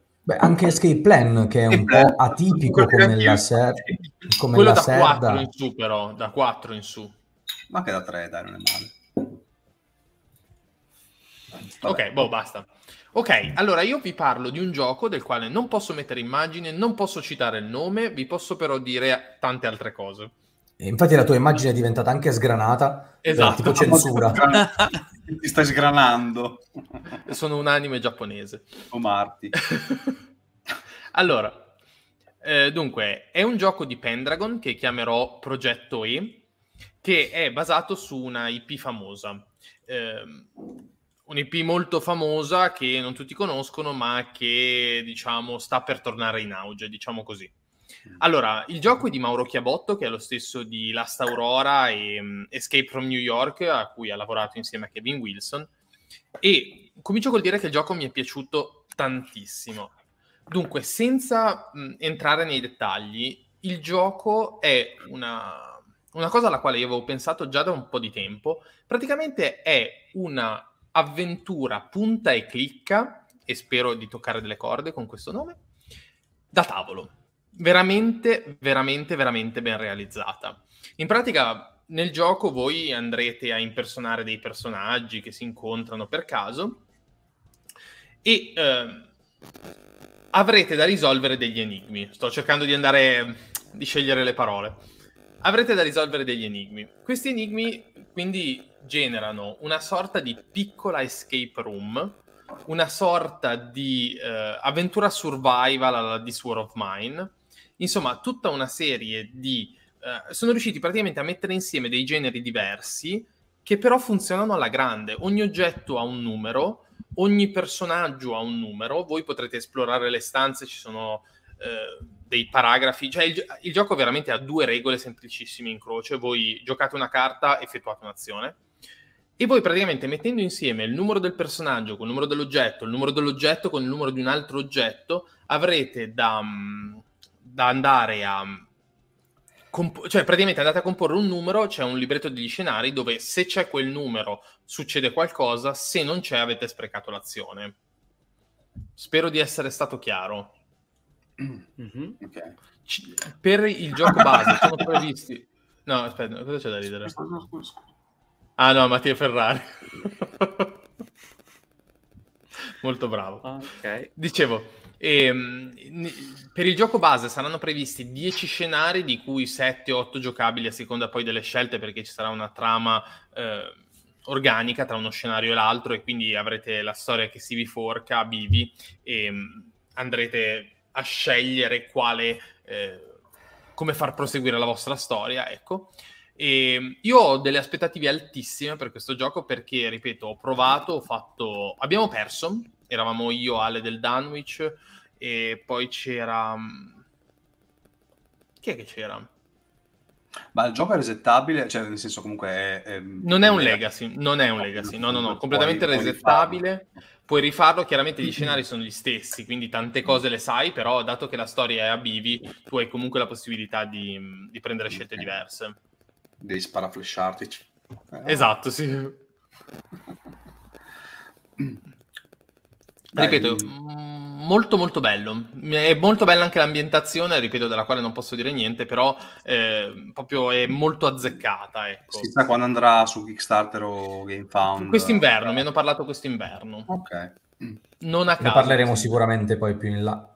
Tia dice, scritto così sembra la linea Adventure Games, che infatti ti vendono come avventura punta e clicca. È una cosa diversa, è una cosa diversa. Questo io l'ho sentito proprio come un punta e clicca, nel senso per chi ha giocato i vecchi giochi, ad esempio della LucasArts, eh, tu arrivavi a un certo punto che non sapevi più cosa fare, quindi cominciavi a provare tutto con tutto. E noi siamo arrivati a un punto che facevamo la stessa cosa, provavamo tutto con tutto, cioè mettevamo, che ne so, il, la chiave con la torcia, per dirti. Mm, o No, di, non è, tipo, risponde a uomo alieno, non è un libro game, è un'avventura punta e clicca. Tu avrai la visione dall'alto de, de, di questi scenari dove si vedono delle cose che non capisci bene che cosa sono, ma sono associati dei numeri. Allora tu fai avvicinare un personaggio a questo oggetto, viene fuori, si compone un numero che è proprio il primo, non più, cioè proprio appiccicato al secondo, e eh, in questo modo vai a cercare lo scenario, cioè scusami, il paragrafo sul libro degli scenari e vedi che cosa succede. Ripeto, se manca questa accoppiata significa che non, che non è previsto, ecco. Gian dice sempre prima il pollo con la carrucola, grande Monkey Island. Però l'idea, ripeto, sì, l'idea comunque ci ha dato, a me ha dato quella sensazione lì. Ok. Ok. Non, e... non possiamo controbattere perché non ce l'avamo, quindi eh... ci fidiamo di te. In realtà si sta inventando tutto. esatto. no, no, ma magari farei i soldi. e tu Flavio invece qualcosina? Così, vai, allora, vediamo. Ah, guarda, part- direi di partire subito con Yucatan. Oh, c'è sì. Fabio. Ciao Fabio.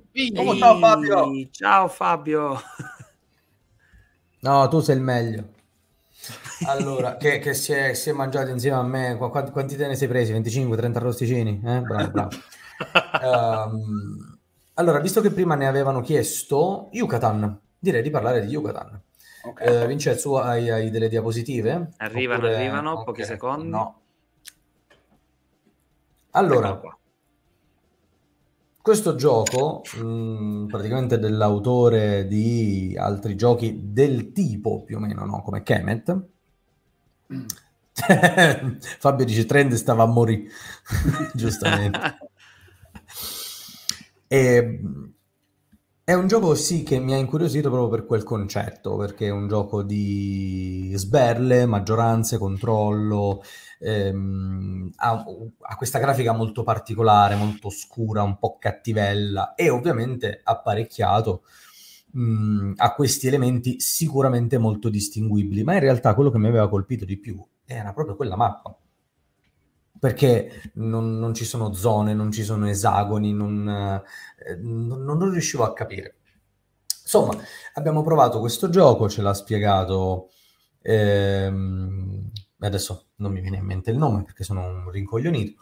Insomma, il gioco è molto semplice, molto più semplice di quello che mi aspettassi. Noi abbiamo la possibilità di scegliere un tot di azioni a round, sono quattro round, quindi è anche abbastanza strettino dove possiamo costruire degli edifici per migliorare le azioni, dare delle abilità ai nostri leader, aggiungere delle unità sul tabellone, oppure prendere quelle bestie che si vedono lì in fondo, che sono praticamente eh, degli enormi animaloni che possiamo mettere in campo e ognuno ha la sua abilità diversa.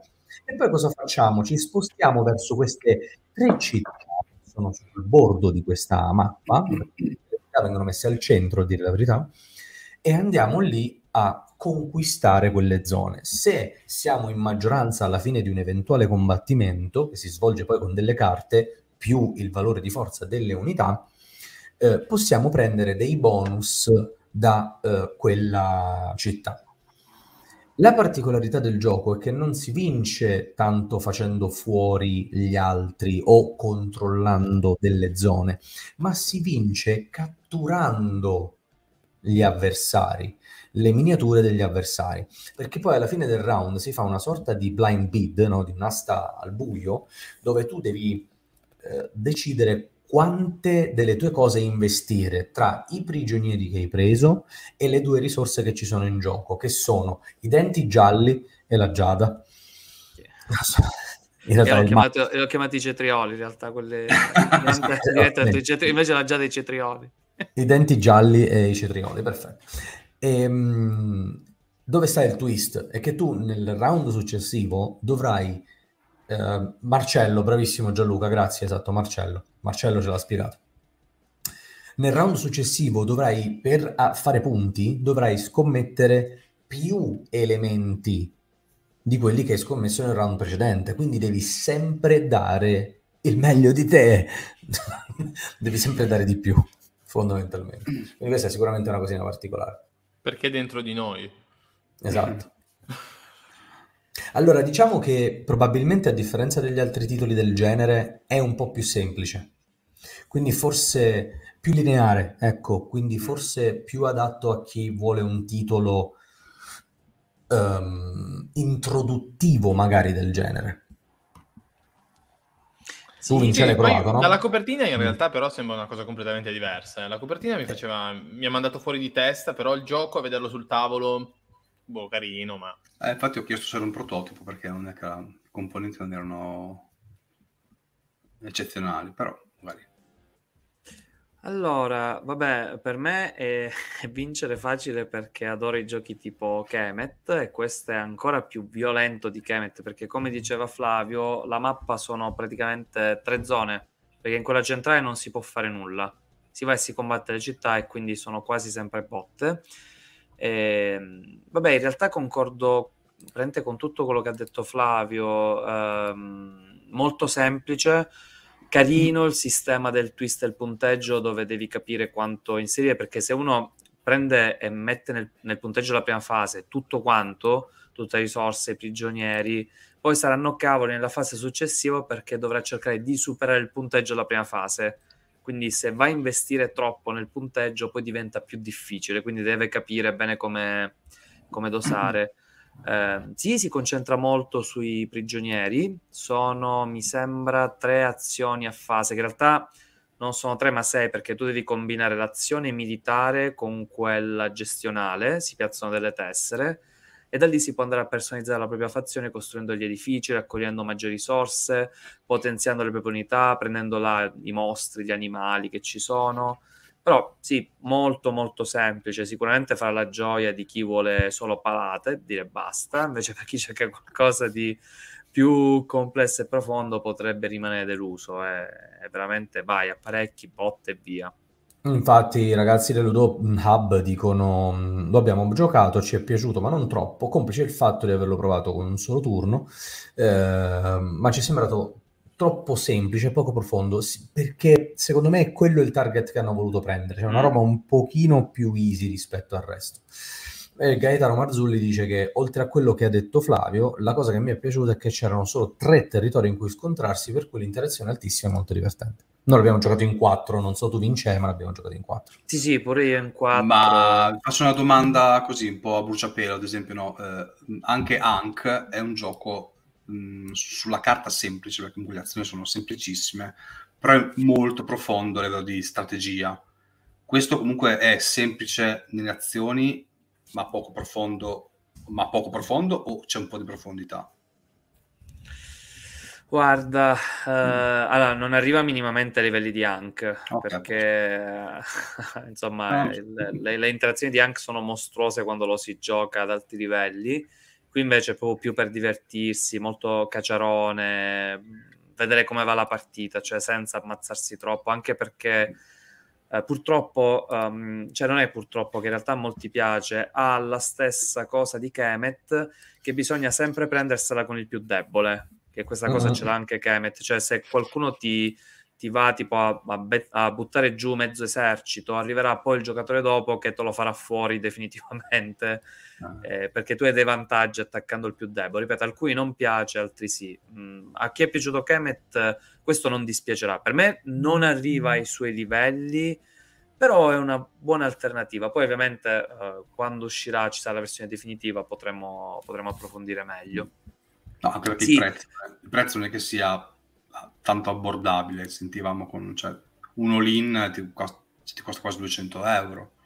Eh, sì, più che altro come dice Mattia Ferrari, più alla Blood Rage. Sì, sì, più su questo. Sì, da quello tipo. che mi avete detto io ho avuto un po' questa sensazione.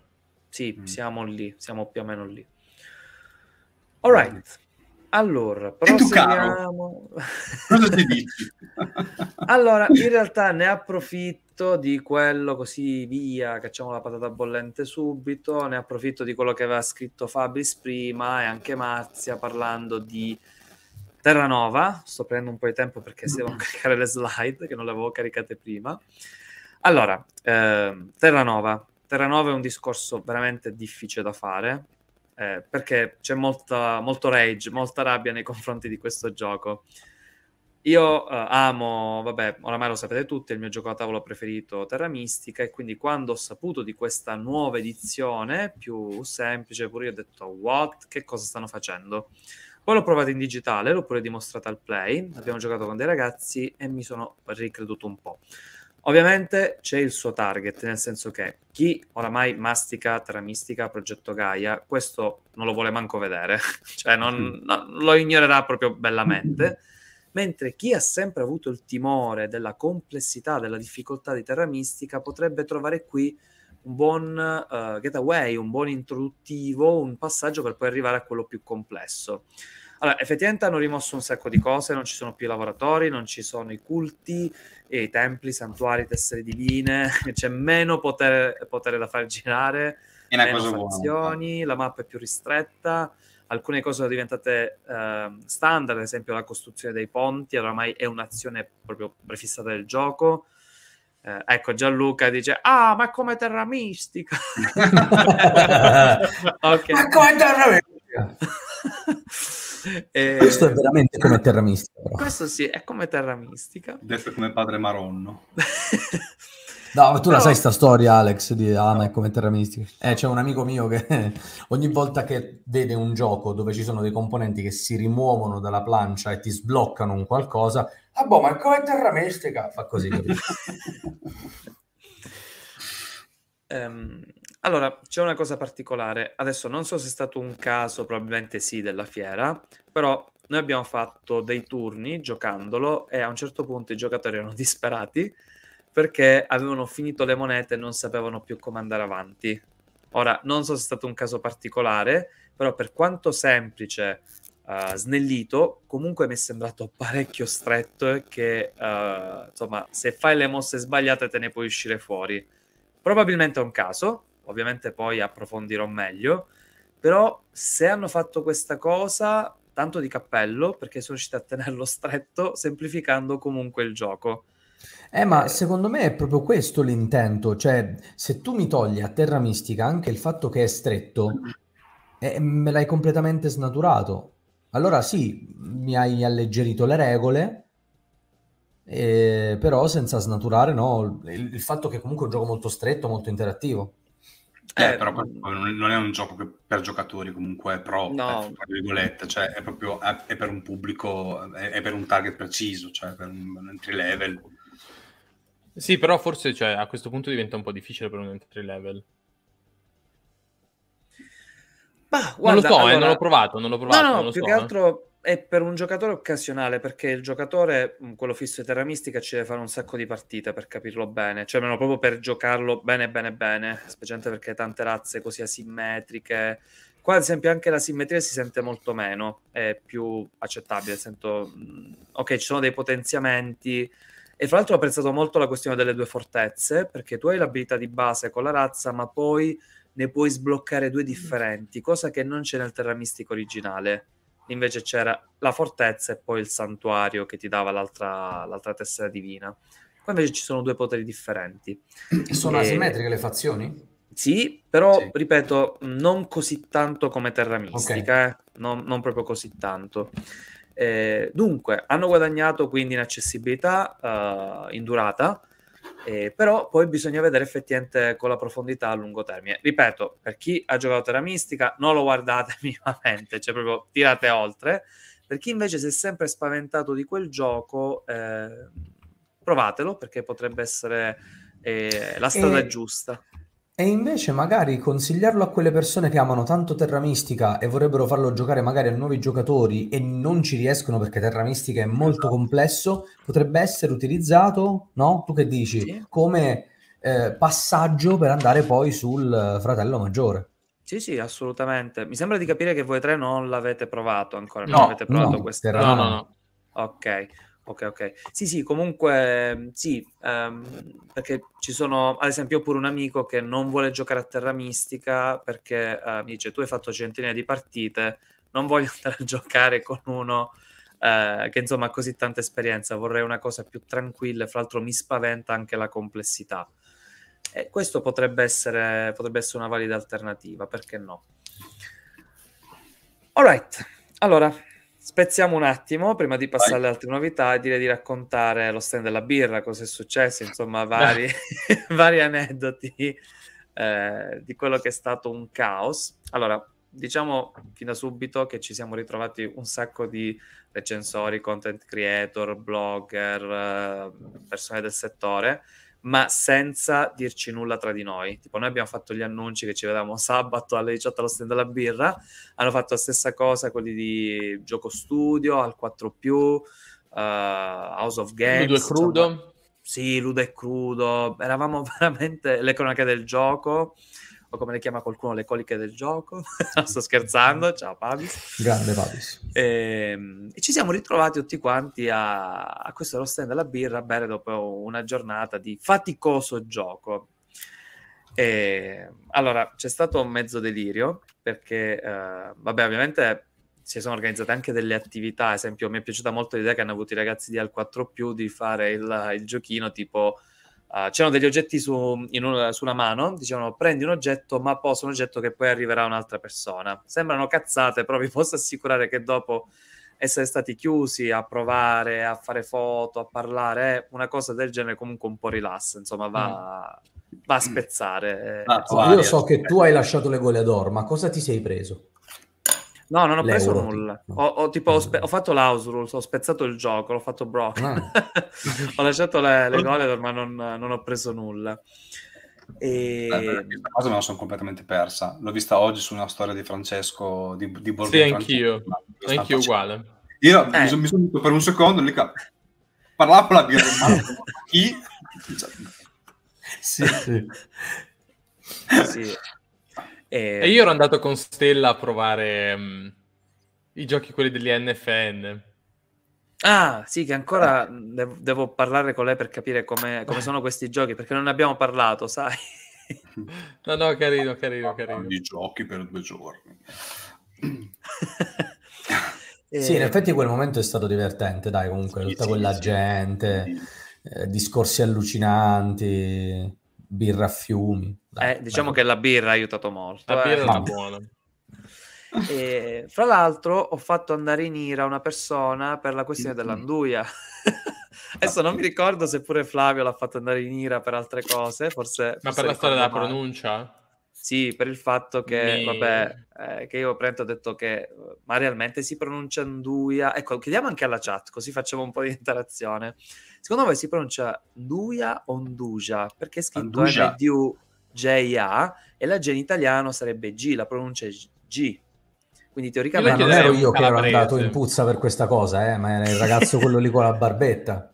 Sì, ah, sì, non, non io, no Mattia, è andato uh, Giulio, come si chiamava il ragazzo? Luca mi sembra, Luca. Lu- Luca, non ricordo, a un certo punto lui è partito proprio violentissimo, ah che cosa stai dicendo, bah, bah, bah. è successo all'inferno, mentre no, semplicemente... Lui è meraviglioso perché comunque particolarmente alterato dalla birra, ma molto comunque con una plomb sì, assolutamente con una plomb eh, molto acculturato Fantastico lui. Eh, infatti Comunque, Mattia so, ci conferma che è Luca. che sta in Calabria, lo possiamo chiedere a lui. Allora, no, più che altro la mia curiosità è qualcuno sa da dove derivi la parola, perché se io scopro uh, ovviamente da dove, da dove, deriva, da lì posso capire meglio se è proprio una questione di pronuncia uh, oppure c'è qualcos'altro sotto. Ecco, allora... uno spagnolo lo chiamerebbe Nduja Aspetta, aspetta, Drugo, ma tu sei calabrese, ma vivi in Calabria e non me l'hai mai detto, attenzione. Il posto dove lo fanno è in provincia della mia città, si dice Ndui, anzi meglio ancora Nduda, con la D, punto. Ok, punto. ma tu mi dici punto, ma non è una motivazione punto, cioè è semplicemente stato adottato o c'è una motivazione? Boh, ok, poi uh, lo scopriremo. E fra l'altro Mattia uh, ci conferma che ne va bevute solo 30. Sì, sì, no, i brainstorming ci sono stati durante quell'evento, sono stati allucinanti. Tra l'altro, boh, guarda, io ho trovato questa cosa così mh, al volo, Nduia origine eh sì, del io. nome. Stavo le origini dell'Anduia risalgono all'Ottocento e all'inizio dell'Ottocento in Calabria le truppe napoleoniche presero di mira alla Calabria, molto probabilmente quindi il nome Nduia deriva dal francese andouille, che a sua volta identifica una salsiccia a base di frattaglie e di maiale. Ecco, bravo Flavio. Io volevo farlo, uh, volevo, volevo, un po' interagire col pubblico, con la chat, però va bene anche così. a posto. E infatti eh, Gian dice, i più lo chiamano Nduja, la pronuncia esatta è Nduja, mantenendo la J francese. Eh, io non so, purtroppo non conosco il francese, quindi non so se la mia pronuncia è corretta. Eh, però se deriva da Anduil, Anduil, Anduia. Perché proprio al termine francese Anduil, sinonimo di sau... Saucisson. Saucisson, ok, ovvero salsiccia. Ok, par- pardon, ma francese proprio io zero. E poi, fra l'altro, uomo alieno, Tales of Nduia. Attenzione perché Filippo dice comunque la prossima volta propongo raduno di Just Games da Massimo Bottura. Pom. euro. Paghi testa. tu? esatto, paghi tu vengo. ok, eh, va bene. Volete aggiungere qualcos'altro a questo aneddoto o proseguiamo con le novità? Io sto parlando con non so chi, quindi non mi sono perso tutto. ok, a posto. Alex, qualche altra eh, novità? Qualcosa? Ora, visto che ce l'hanno chiesto a questo punto, Feralis, così almeno puoi commentare anche sì. tu. Ah, uh, Feralis è un gioco di carte, uno, uno versus uno, uno contro uno, della, di Dear Game Studio, e niente, io ho fatto addirittura due partite, perché una con, con Vincenzo, il, il, Verdi, o il sabato non ricordo, e il giorno dopo anche la mattina, appena, Verdi, e il sabato mattina appena entrato in fiera con, con Davis dei, dei, dei Gamester. E niente, gioco, dicono che è un gioco alla Magic, a me mi aveva sempre attirato a livello grafico perché è spettacolare, mm, ogni carta è incredibile, sì. meravigliosa, la scatola è bellissima, tutto quanto. Io purtroppo, qua lo dico, lo, eh, non ho mai giocato a Magic in vita mia, non, eh, non sapevo neanche cosa fosse Magic. Allora, ha dei, dei, twist interessanti. Ora, poi dopo Vincenzo, che è un giocatore di Magic, ci dirà cosa, cosa ne pensa. Allora, la prima partita effettivamente aveva avuto una spiegazione e io non avevo capito niente. E vedevo Vincenzo che faceva cose. Porca puttana, sono rincoglionito, non capisco niente. Poi ho capito che anche lui stava facendo cose a caso. A caso, completamente a caso senza senso. Mi sto massacrando, tra l'altro. boh. Vabbè, va, eh, cose interessanti sono queste. Noi abbiamo un personaggio che è un Aesir, fondamentalmente una, una divinità, che ha 20 punti vita e il nostro scopo è far giù il personaggio dell'altro giocatore. Appunto. Con cosa lo facciamo? Tramite queste creature, queste che vedete qua, che dobbiamo mettere in gioco. Cosa, ecco, inizia uno dei twist interessanti che mettere in gioco queste creature non vanno direttamente in campo, ma vanno in, in una sorta di incubatore cosa significa? Che una, ogni carta ha un numero che va dall'1 al 6, o dallo 0 al 6, e eh, fondamentalmente tu piazzi questa carta sotto nel playmat, cioè questi numerini, piazzi questa carta tipo 5, la piazzi nel 5, quindi entrerà in gioco in 5 round. Quindi devi caricare tutte queste creature. E altra cosa è che le creature hanno, sono doppia faccia, perché hanno un lato, adesso non mi ricordo i termini tecnici, un lato tranquillo, tra virgolette, è un lato un po' più incazzereccio. Proprio sto dicendo termine così, a bestia. E cosa significa? Significa che il lato, quello più bestiale, è più forte, ma quando ti uccidono la creatura va in cimitero e muore. Mentre l'altro lato è un pelo meno forte, però quando ti uccidono la creatura ti torna in incubatore e uscirà, esponerà nuovamente con i suoi tempi, e nel lato bestiale. Quindi già c'è una strategia che parte e va a mille. E altra cosa che mh, mm, uh, sono questi token che noi mh, mm, ne mettiamo uno in, in gioco all'inizio di ogni turno, che sono tipo cristalli, e questi cristalli giocandoli ci aiuteranno a velocizzare il caricamento della creatura. Quindi anche lì. Oppure quando mettiamo la creatura sulla, in gioco, possiamo piazzare sopra uno scudo e questo significa che tutti gli attacchi in quel round andranno a quella creatura e quindi non potranno andare al nostro Aesir. È un back and forth interessante. Sono... Noi avevamo un mazzo che era monorazza, ci, ci ha detto Luca, il ragazzo si chiamava Vincenzo. Ricordo. Luca Vincitore, Luca, sì, sì, sì. Eh, questi mazzi per la dimostrazione sono monorazza. In realtà il mazzo può essere formato da più razze che fondamentalmente possono scombare tra di loro. Inoltre gli Aesir hanno queste abilità, diciamo, che funzionano un po' come le carte, sono dei poteri speciali che tu piazzi anche, anche queste, le piazzi a seconda del loro numero in caricamento e quando ti arrivano allo zero le puoi utilizzare una, due, tre, tutte all'interno del tuo round e anche al di fuori del tuo round a seconda delle abilità e poi una volta utilizzate ripartono e vanno in caricamento. Allora, la prima partita è stata un po' così. La seconda partita, ovviamente, il giorno dopo, sapendo le regole, ho mh, ammazzato completamente il, mio, il, mio, concorrente. Povero Davis. Però ora, è un gioco che non, non mi sono portato a casa perché purtroppo so che non giocherò mai con nessuno altrimenti sarebbe stato interessante esplorarlo perché c'è una varietà di razze adesso con le varie espansioni che è veramente tanta. Inoltre gli Aesir, eh, i poteri degli Aesir sono selezionabili all'inizio partita perché la carta ti dà solamente il, diciamo, eh, la tipologia di elemento che puoi scegliere e un numero che è la forza massima che possono avere gli elementi. E tu puoi scegliere tutti gli elementi che vuoi fino ad arrivare a quella forza. A me è piaciuto tanto, la seconda partita mi sono divertito di più, eh, perché conoscendo più il gioco, e, però dico purtroppo non, non l'ho preso perché so che non, non, potrei mai giocare con nessuno, ci vuole troppo tempo per uh, assimilarlo. Te Vincenzo cosa dici? Allora, um, un paio di cose interessanti. Innanzitutto ho chiesto a Luca, quindi alla Dear Game Studio, ehm, eh, chi è l'illustratore perché è bravissimo e lui mi ha detto ne abbiamo uh, assunti 11, praticamente 11 illustratori differenti per le varie grafiche e disegni del gioco, quindi lavorone sulla, sulla parte grafica. Mm, ma si e... vede il gioco, come ha detto Alex, mm. si rifà palesemente a Magic. Io uh, sono un ex giocatore e qui hanno fatto delle cose molto interessanti. Allora, innanzitutto, per chi ha giocato a Magic, sappiate che qui hanno eliminato il problema delle terre. Al posto delle terre c'è il tempo, che in realtà uh, è la risorsa, perché la risorsa principale è proprio il tempo, e noi poi abbiamo dei cristalli che possiamo utilizzare per velocizzare questo tempo. Infatti gli incubatori secondo me sono la cosa spettacolare del gioco, Geniale.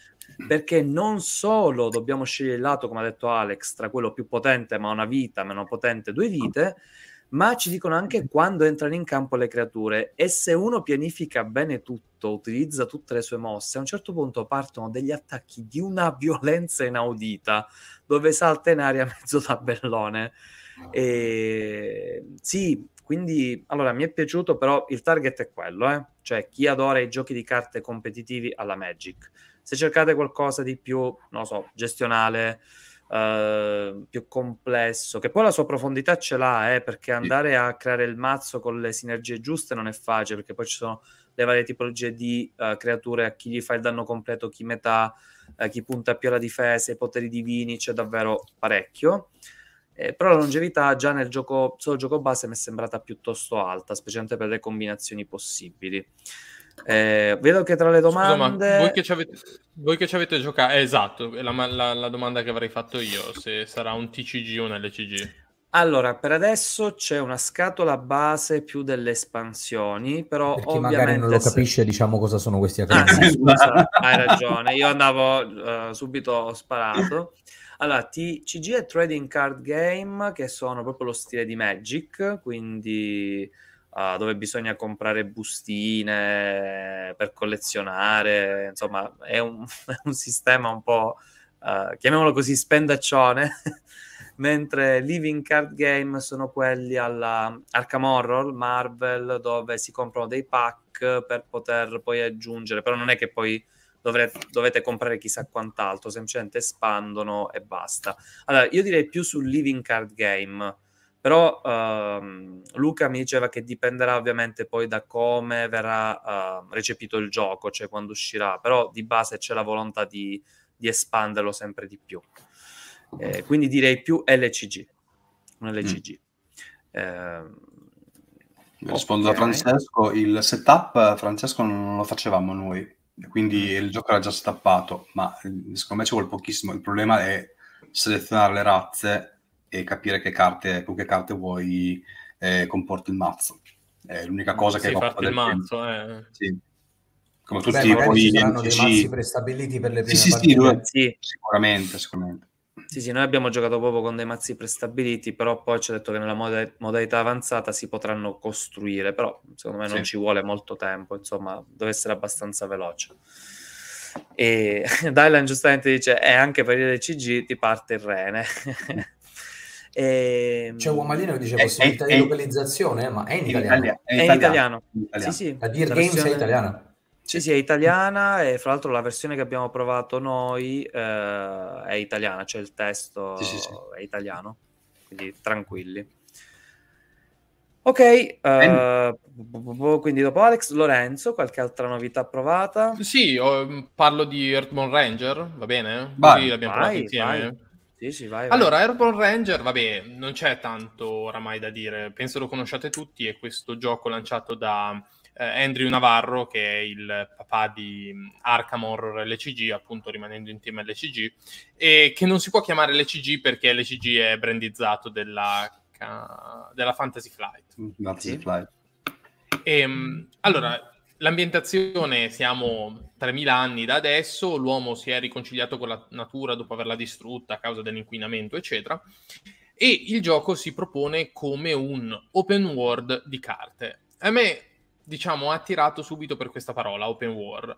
Open world vuol dire che voi praticamente potrete andare in giro per la mappa, che è una mappa, è una, è una 4, foglio A4, andando a visitare le varie location, scegliendo voi quanto stare, dove stare, cosa fare e così via. Infatti, tanti l'hanno avvicinato un po' a Sleeping Gods. Effettivamente sì, ci sto giocando adesso io a Sleeping Gods. Eh, effettivamente sì, ha dei tratti che ricorda, però al contrario di Sleeping Gods, dove voi avete tre mazzi eventi per concludere l'avventura, qua in realtà di, non ci sono un numero di mazzi eventi prestabilito. Voi potete girare finché vi pare e quindi andare a esplorare anche tutta la mappa, non so il tempo che possa volerci, ehm, per fare tutte le quest Uh, Raffaele mi chiede se è anche un sandbox. In un certo senso sì, hai una trama principale che ti guida nelle scelte, però cioè, puoi fare quello che vuoi. Chiaramente per finire il gioco devi seguire la trama principale. Um, se hai giocato ai vecchi Gothic, Lord of the Rings Online, in quel senso lì sono... Um, e, e, e, e, c'è una trama di base, diciamo, però tu puoi farti tutte le, i vecchi Final Fantasy, tutte le quest secondarie e poi quando sei pronto, quando ce n'hai voglia, ti fai la quest principale che ti porta alla fine del gioco.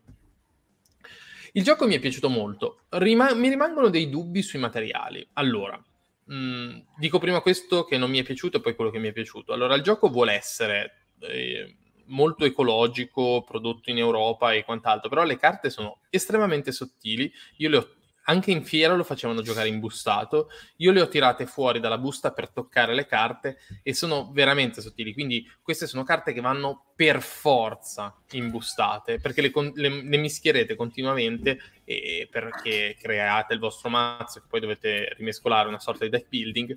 E quindi, cioè, bella la, l'idea di, non, di evitare la plastica, però poi, cioè, la plastica ci vuole per forza, ecco della scatola che, che ho rovinato, ve l'ho già detto. Eh, la scatola è molto molto leggera, è fatta di un cartoncino molto più leggero delle altre. Insomma, cioè, rimane comunque un gioco caro per quello che offre a livello di materiali. A livello di storia, a livello di mm, ore di gioco, probabilmente no. Eh, però ecco, 100 euro sì, sono tanti, sono tanti per questo tipo di gioco qua. Uh, non so, spero che, perché io l'ho comprato, quindi spero che i soldi che ci ho speso valgano la pena, perché altrimenti glielo riporto. E sto aspettando la maglietta, eh, Fantasia, sto aspettando la maglietta. Eh, l'ho giocato con Vincenzo. Sì. Mm, la spiegazione non è stata mm, proprio io mi sono alzato ancora con tanti dubbi, però è anche vero che abbiamo fatto un turno solo praticamente però la narrazione mi è piaciuta e mi è piaciuto il modo, l'interazione tra le, tra le cose, tra le, allora, tra le carte. Sì, sì diciamo che uh, la Scusate, spiegaz... ma Mattia Ferrari dice è compostabile. Molto bravo. E, allora, diciamo che pure a me la spiegazione ha colto di sorpresa perché è stata gestita più come un gioco di ruolo ed effettivamente il gioco si avvicina molto al gioco di ruolo e pure io ho tantissimi dubbi, però va detto che è uno di quei titoli che va giocato più per godersi l'esperienza e non per, che ne so, per arrivare a una condizione di vittoria, per, uh, boh, non lo so, preoccuparsi per la sconfitta. Non, non, bisogna pensare a questo durante il gioco, bisogna semplicemente uh, pensare a godersi il momento e a vedere come va questa esplorazione e la scoperta.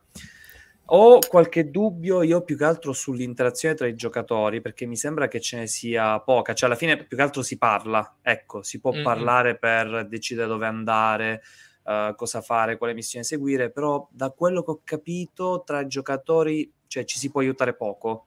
Ognuno no, quasi ruolo... niente, perché mm. cioè, tu durante il tuo turno puoi affrontare le carte che hai davanti a te, quelle che hai davanti agli altri, che quindi non capisco perché debbano stare davanti agli altri, cioè quale sia la...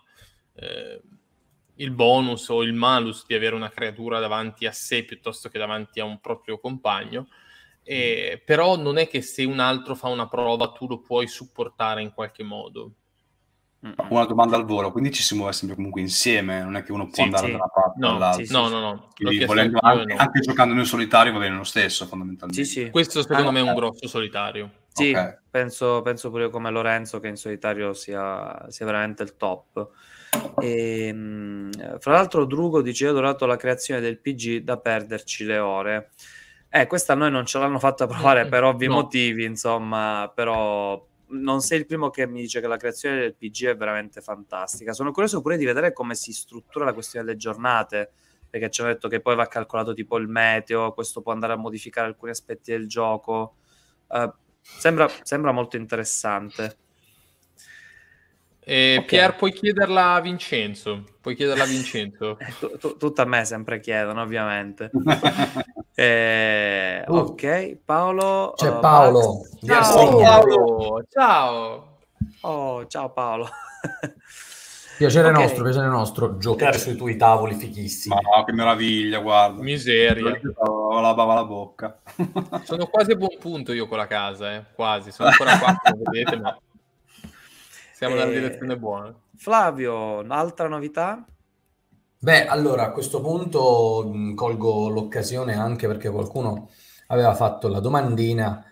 Tameri, il, il gioco di Tommaso Alisonno, è, edito da Postscriptum e Placentia Games, eh, era un prototipo segretissimo, tendenzialmente non si sapeva niente, si sapeva solo che era un piazzamento lavoratori ambientato in Egitto ma piazzamento lavoratori non lo è in realtà. Sì. a dire il vero. Ah, a me pure avevano detto la stessa cosa, cioè che era un piazzamento ah. lavoratori. Cioè sì, piazzi dei lavoratori, ma non nel senso per fare le azioni, li piazzi a lavorare, cioè nel senso okay. vanno lì a coltivare la terra. Ehm, Aspetta, non so se forse ho delle immagini. Allora, posso... In realtà sto creando proprio in questo momento le slide, quindi giusto un Bravissimo. minuto e le abbiamo. Allora temporeggio raccontando della sera che mh, abbiamo dormito in camera insieme io e Lorenzo e um, eravamo crepati di sonno, ma poi alla fine ci siamo messi a raccontare come abbiamo conosciuto le nostre mogli. Ah, è okay. vero, è vero. Ed, ed, è, ed è stato un, un momento coccoloso, no? Anche perché voglio dire, io e Lorenzo non ci siamo mai visti prima di adesso. Dal vero, quindi... dal vivo non ci avevamo mai visti. Esatto, quindi è, sta- è stata comunque una cosa che... Poi, poi, lui si è addormentato e ho scoperto che quando dorme eh, russa in neomelodico. Perché è vera, questo... ispira nel classico russare e quando espira fa... gli parte il neomelodico. Questa cosa qua è, mi capita quando, quando, sono molto stanco, ma qualche volta addirittura sono in dormi, mi capita in dormiveglia, non nel sonno profondo, e sono sveglio e quindi me ne accorgo, me ne accorgo di fare sto verso, ma non lo faccio apposta.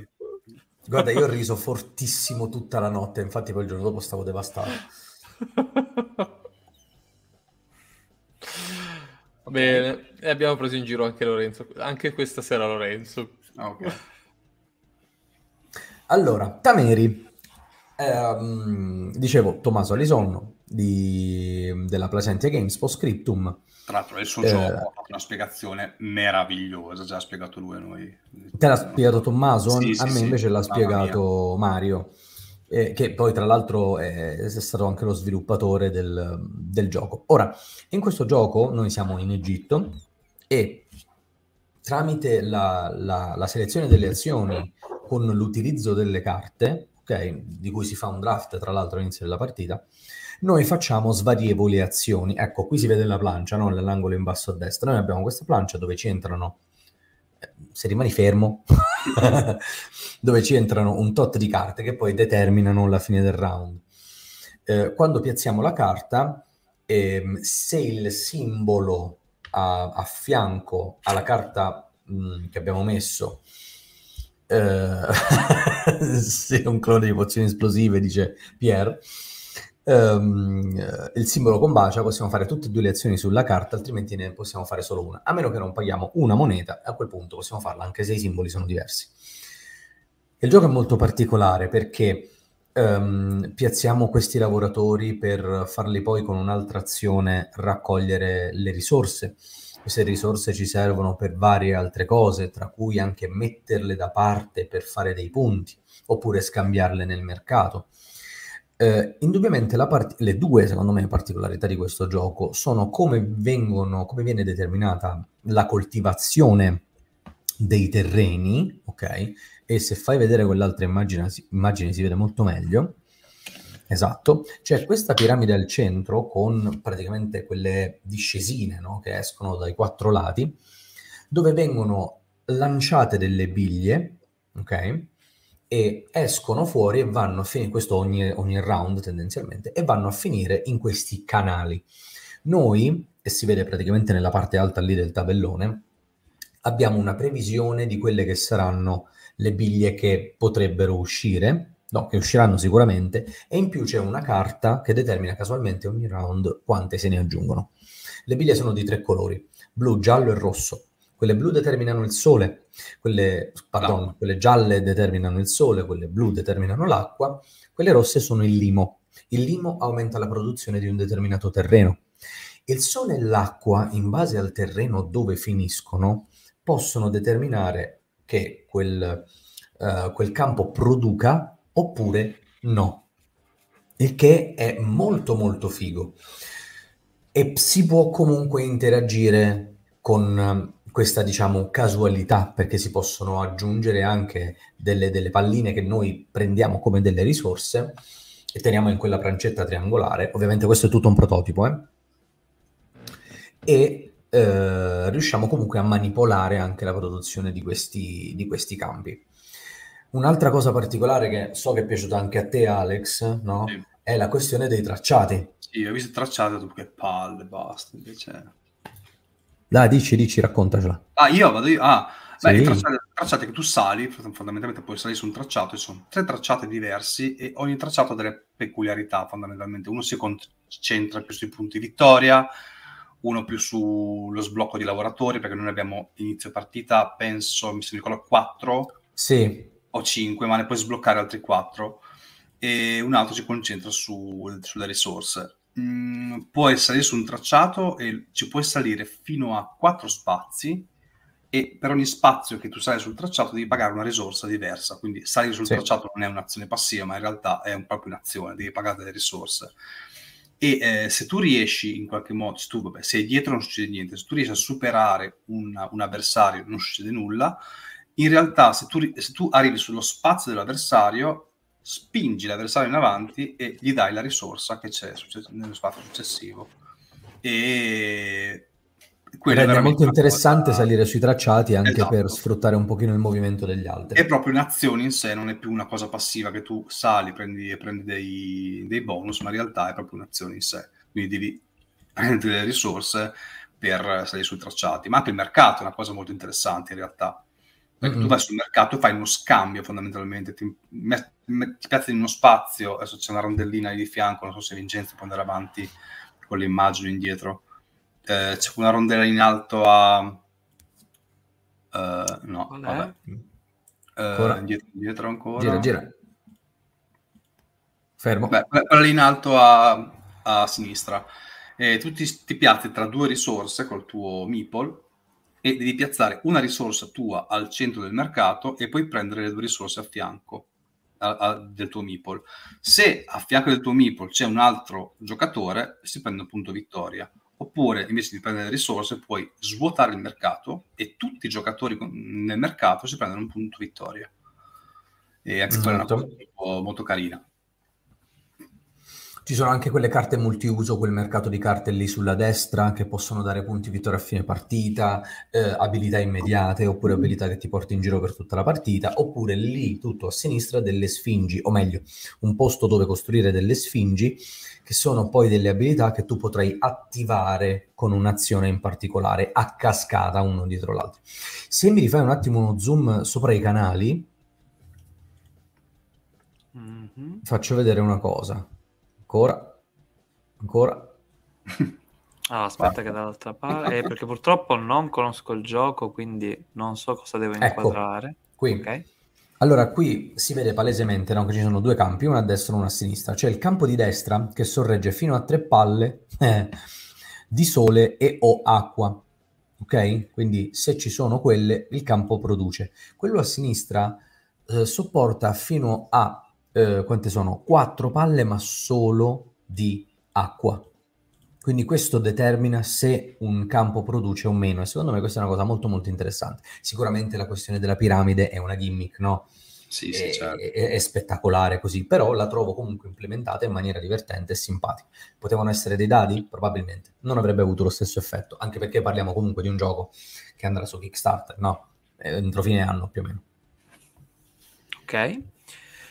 Uh, va bene, proseguiamo quindi con uh, le novità. Ovviamente se avete domande in merito da fare ad Alex e Flavio, invece Lorenzo tu non l'hai provato, io e te non l'abbiamo no, provato. No, questi no. giochi così tematici non... Ci, se invece ci fosse stato lo spazio sarebbe stato esatto. okay. no no a parte gli scherzi capisco che cioè, ci sono tanti giochi che sono così molto belli a livello meccanico dove però queste meccaniche sono del tutto astratte faccio un po' fatica Ah, ok, ok. Eh, ovviamente Però sono quindi... io, eh, capisco che sono io, quindi... Ok, uh, ovviamente se volete fare qualche domanda a Flavio oppure Alex, uh, liberissimi, insomma, no, non vi fate problemi, chiedete tutto quello che volete nei commenti. Ok, allora, uh, proseguiamo quindi, ehm, ma parlo pure io di un'altra novità. Uh, e in questo caso, eccolo qua un attimo che sto recuperando le slide, vi parlo di quella che per me... Eh, no, ecco qua, ho sbagliato. Pripi, pripi, pripi, momento pubblicità. Eccolo qua, recuperato. Allora, vi parlo di un altro gioco che eh, è andato letteralmente a ruba durante il primo giorno della fiera. Mi sembra che già venerdì Uh, primo pomeriggio erano finite le copie. Ai Frontier? Insieme... Ai Frontier insieme... sono finite il venerdì pomeriggio? Dici, ce n'era mezza ed è finita. No, sto scherzando. No, no, ce n'erano diverse, ce n'erano diverse. È inutile che si fottete. no, no, per me è un bel gioco, eh, assolutamente. E, ehm, parlo di The Walls. Allora, questo mi sa che l'abbiamo provato tutti tranne Lorenzo, mi sembra, giusto? Mm, sì. Non l'ho provato. Ok. E, ehm, allora, se ne è parlato davvero tantissimo di questo gioco. Eh, sono sicuro che se ne parlerà ancora. C'è un'attesa mostruosa e penso che il primo motivo sia per l'ambientazione molto particolare, ovvero il dover gestire un branco di lupi per poi poter uh, costruire delle tane, uh, dei covi, aumentare il proprio branco, dominare sugli altri branchi di lupi. Uh, però la cosa... Ti piace che... dominare o essere dominato? Attenzione, no, questo potrebbe essere un bello spot per il gioco. e... e... Ehm, allora, vabbè, adesso non so Alex e Flavio, però a me la cosa che ha colpito più di tutte, che mi piace davvero da impazzire, anche se mi fa sclerare completamente, è questo sistema della scelta delle azioni. Allora, è tanto semplice quanto uh, da sclero, proprio c'è da impazzire.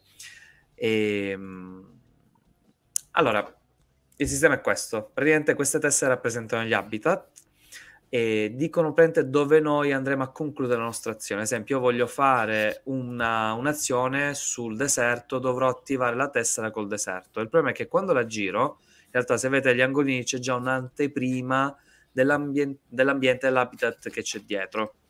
Quindi non solo devo pianificare bene quello che faccio sul momento, ma anche quello che dopo andrò a, a realizzare e si possono fare varie combinazioni, perché l'azione più veloce è il movimento che richiede una tessera, poi ci sono quelle tipo l'ululato, il covo la tana che ne richiedono due, addirittura dominare tre, che è l'azione più potente del gioco. Però il problema è che si può fare, cioè è difficile farla, perché servono tre tessere e di base uh, ogni fazione ha un solo habitat con tre tessere, oppure ci sono quelle jolly.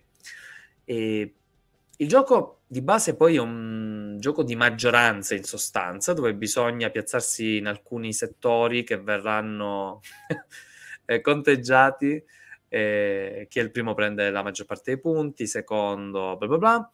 Eh, però la cosa carina è che si parte più o meno tutti allo stesso modo, tranne la questione insomma degli habitat di preferenza, e poi man mano che si fanno gli sblocchi si va a rendere il gioco un po' asimmetrico, tipo chi muove più lupi, chi più velocità, chi ha l'ululato con maggiore portata, chi si dedica alla caccia, cosa che fra l'altro mi è piaciuta che bisogna cerchiare la, la preda per poterla prendere.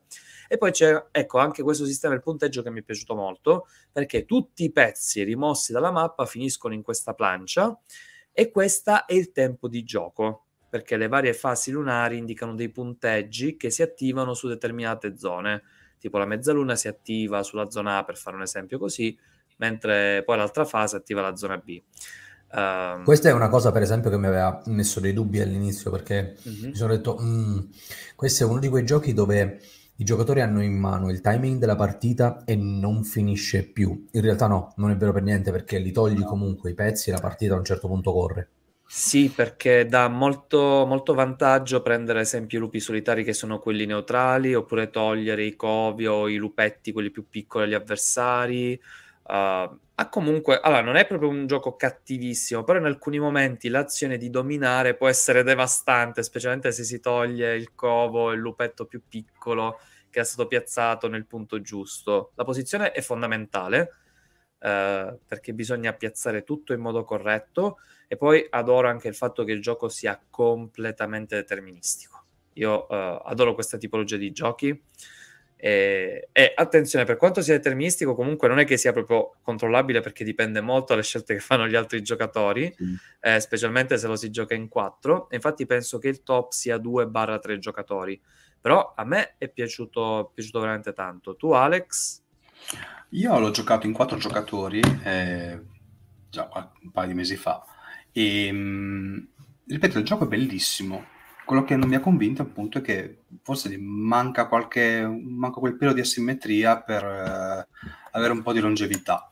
Perché purtroppo fai una partita ne fai due e poi le cose sono quelle. Cioè non è che magari sai un lupo fa una cosa un lupo fa un'altra. Fanno tutte le stesse cose ti cambia l'habitat. Però sì, visto una partita, poi vabbè, ovvio che sono i giocatori che fanno la partita al tavolo, magari se è un gruppo che più per affondare fa, fanno delle cose, un gruppo più tranquillo ne fa delle altre, però fondamentalmente il gioco che ti richiede di accerchiare e sconfiggere lupi e conquistare il territorio, quindi fai quello. Quindi secondo me se ci fossero state delle planche con magari il retro, con un potere asimmetrico, sarebbe stato molto più interessante e molto più longevo. Però il gioco in sé è un bel gioco, veramente un bel gioco. Materiali meravigliosi, bellissime illustrazioni, non gli manca niente. Le illustrazioni sono bellissime, piacciono sì. un sacco. Anche la mappa mi piace molto.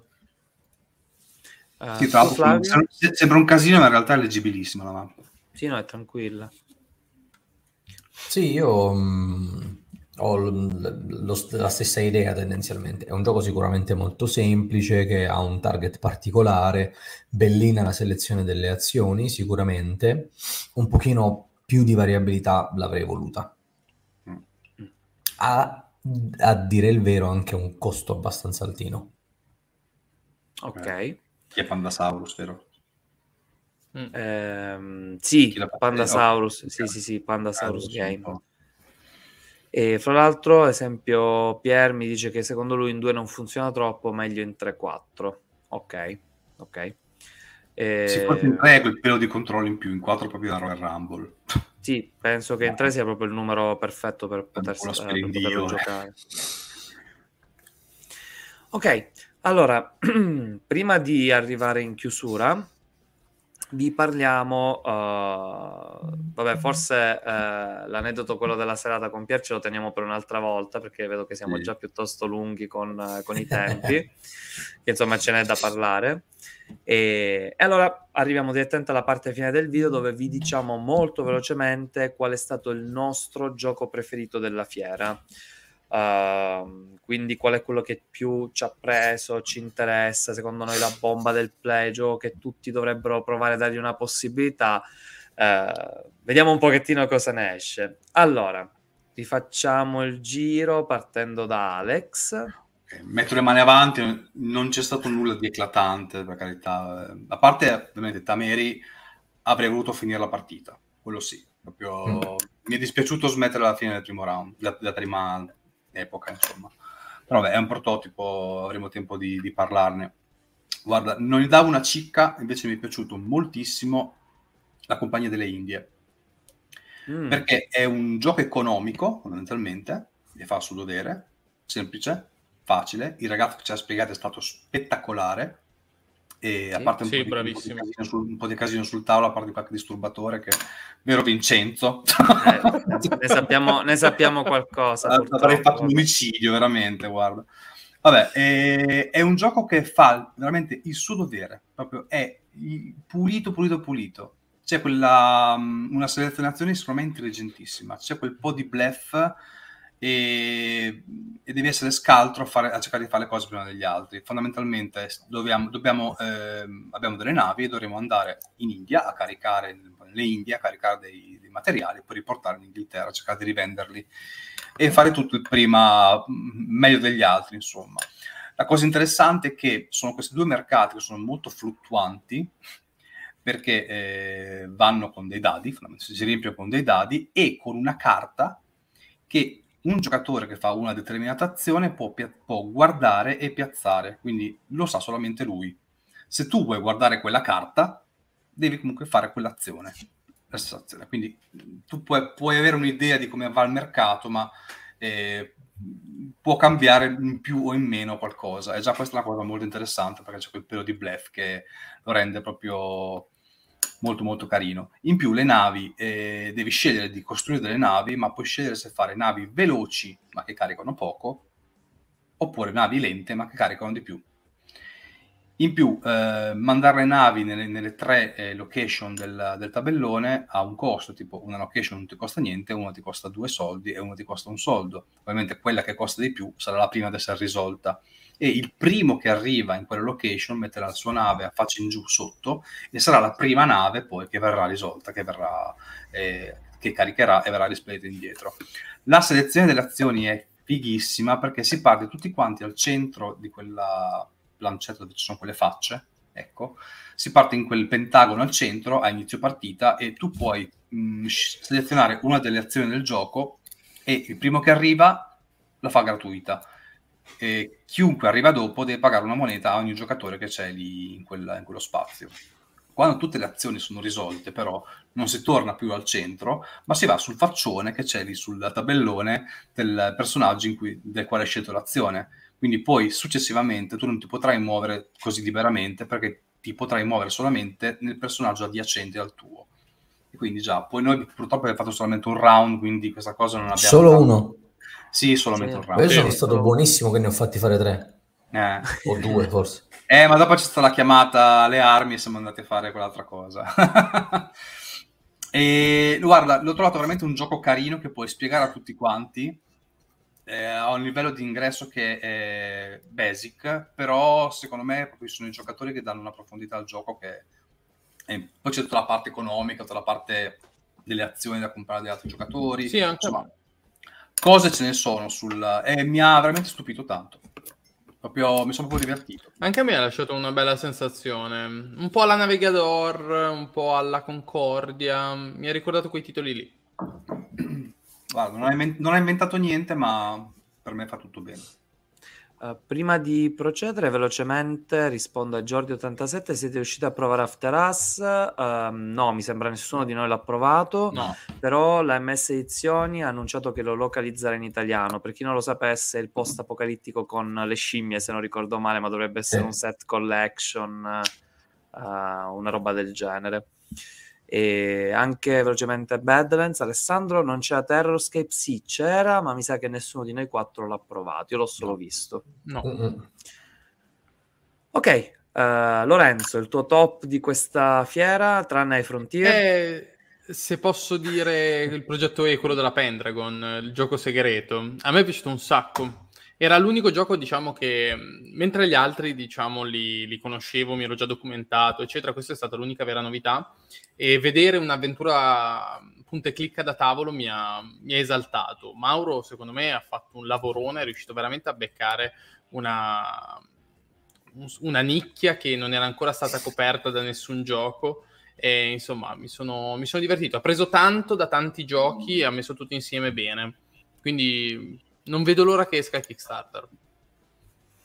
Ok, uh, Fla, il tuo preferito? Bah, probabilmente ti direi Tameri, che è quello eh. che mi ha, mi ha, incuriosito e piaciuto di più di tutta la fiera. Però voglio fare una menzione particolare a un gioco che non ho provato, ma ho, e che sicuramente porterò sul canale, che si chiama Finisterre, che mm-hmm. ah. di Esatto, di questa azienda che ha deciso di andare completamente eco-friendly e infatti il gioco è fatto tutto con materiali riciclati oppure con materiali ecologici, come ad esempio anche l'imballo della scatola non è plastica ma è fatto con carta di mais, mi pare, roba del genere. E, e quindi vorrei veramente mh, fare un grosso apprezzamento per il, il, il salto nel buio che hanno fatto perché i costi per loro di produzione sono veramente tanto alti. Ok, eh, ultimissimo, vi dico giusto la mia e poi andiamo in chiusura visto che comunque è abbastanza tardi. Il maledetto. Eh, va, vabbè, per va, me... Eh, privilegiati del cavolo, guarda. Mi, mi stanno, mi stanno odiando tantissimo dopo che ho fatto l'annuncio già da ieri. Uh, per me la bomba è Pagan. Ci hanno fatto provare, penso, 2-3 persone in fiera, proprio pochissimi. Uh, Pagan Fate of Ronok, penso di averlo pronunciato bene. L'ho già visto su Vinted, eh, comunque. ok, già andato su Vinted. E, allora, in realtà non... mi, ha, mi, ha, preso tantissimo perché è, un, è, sia un gioco di carte per due asimmetrico, ma anche deduttivo. È bello perché il cacciatore di streghe deve cercare di capire la reale eh, identità della strega. Lei si nasconde tra uno dei popolani, mentre la strega deve cercare di depistare il cacciatore eh, con dei rituali, delle pozioni, dei famigli, degli incantesimi. Uh, allora, non vi posso proprio dire tantissimo, però sappiate che è molto veloce, ci sono un sacco di scelte da fare e poi comunque anche molto contenuto. La rigiocabilità, per quello che mi è stato detto dalla Lucky Duck Games Italia, che lo porterà verso fine anno in italiano, è assicurata perché si potranno costruire diversi mazzi, ad esempio il cacciatore di streghe potrà personalizzare le proprie indagini, mentre uh, le streghe potrà personalizzare gli incantesimi. Quindi uh, per me è stato il, veramente la bomba della fiera, veramente, veramente bello, semplice, ma comunque con una profondità davvero altissima. Uh, non vedo l'ora di potervene parlare di più, di poter approfondire perché merita davvero, davvero tanto. Right, allora ho fatto veloce perché insomma è una certa. Vi ricordiamo. Uh, Adesso iniziano anche a tremare, Lorenzo. Sì, sì, infatti vedo lo schermo là che sta tremando. E... Ecco, si è stabilizzato. Ah, meno male. Vi, no, vi ricordiamo... che ero appoggiato con la gamba. Gli eventi che ci sono. Allora, mi sembra che a Trento è il 10 e l'11. Confermate? Sì, giusto? L'11. L'11. Il 10 a Treviglio, il 10 a Treviglio. Sabato 10, io, io sono a Treviglio in, um, la, alla GMT Con. Ok, mentre okay. Trento uh, è 11 giugno, sì. mentre a Verona una scatola di Mondi è 17-18 giugno, eh, quindi ci trovate sparsi un po' per uh, tutti questi eventi. Uh, vi ricordiamo anche di, che se volete rimanere aggiornati di seguire la nostra pagina Facebook, di iscrivervi al canale unico. Uh, ovviamente vi ringraziamo per averci tenuto compagnia, uh, per insomma tutte le, le, risate che ci siamo fatti stasera, per aver parlato un pochettino del play, di avervi, specialmente di avervi conosciuto la maggior parte di voi lì direttamente, è stato un momento fantastico. Uh, ci siamo Ah, tra l'altro, scusa, aspetta, questa te la devo dire. Oggi uno su Facebook mi ha detto: Io ho visto Flavio, ma siccome è grosso mi fa paura, non mi sono avvicinato. allora, io ho fatto, ma no, io ironizzando perché magari pensavo stesse veramente ironizzando, e ho detto no, ma io ci tengo a tenere la mia linea curva. Fatto no no Basito mi fai oh guarda chi c'è. Uh, c'è Francesco. Ludo. ciao Fra. Ehi Fra. Buonasera anzi buonanotte oramai. Buonanotte esatto stavamo uscendo noi tu cosa fai? siamo, eh, siamo proprio in chiusura. Grande Pier grande Pier Anche se ho detto, ma no, io cerco di mantenere la mia linea curva per sdrammatizzare. Lui mi ha detto: No, no, no, mi fai paura. Hai due braccia che sembri un muratore bergamasco. Essere così tozzo comunque. A parte ah. che non c'è le braccia. Vedi. Giusto, scusate, come mi segnala anche Alessandro, uh, ricordiamo che il fine settimana, uh, mi sembra dall'1 giugno fino al 4, c'è anche il Letna Comics a Catania, ci sono la Tana dei Goblin di Catania, eh, anche la Tana dei Goblin di Siracusa e tante altre associazioni che curano l'area giochi da tavolo. Ok, allora io ringrazio ovviamente tutta la chat, tutti quanti, ringrazio Alex, Lorenzo, Flavio per aver partecipato stasera. Grazie a Vincenzo. Eh, ok. E Direi che si è fatta una certa. Uh, vi ricordo che uh, settimana prossima c'è la pausa, siamo un po' devastati tra due dirette di fila più uh, il play. Siamo cotti, siamo oramai andati Flavio in modalità tipo stand-by, tipo oramai l'abbiamo perso. E, e, poi sì, rimanete aggiornati sui nostri social per sapere quale sarà l'argomento tra due settimane, va bene? Buonanotte a tutti quanti. Buonanotte.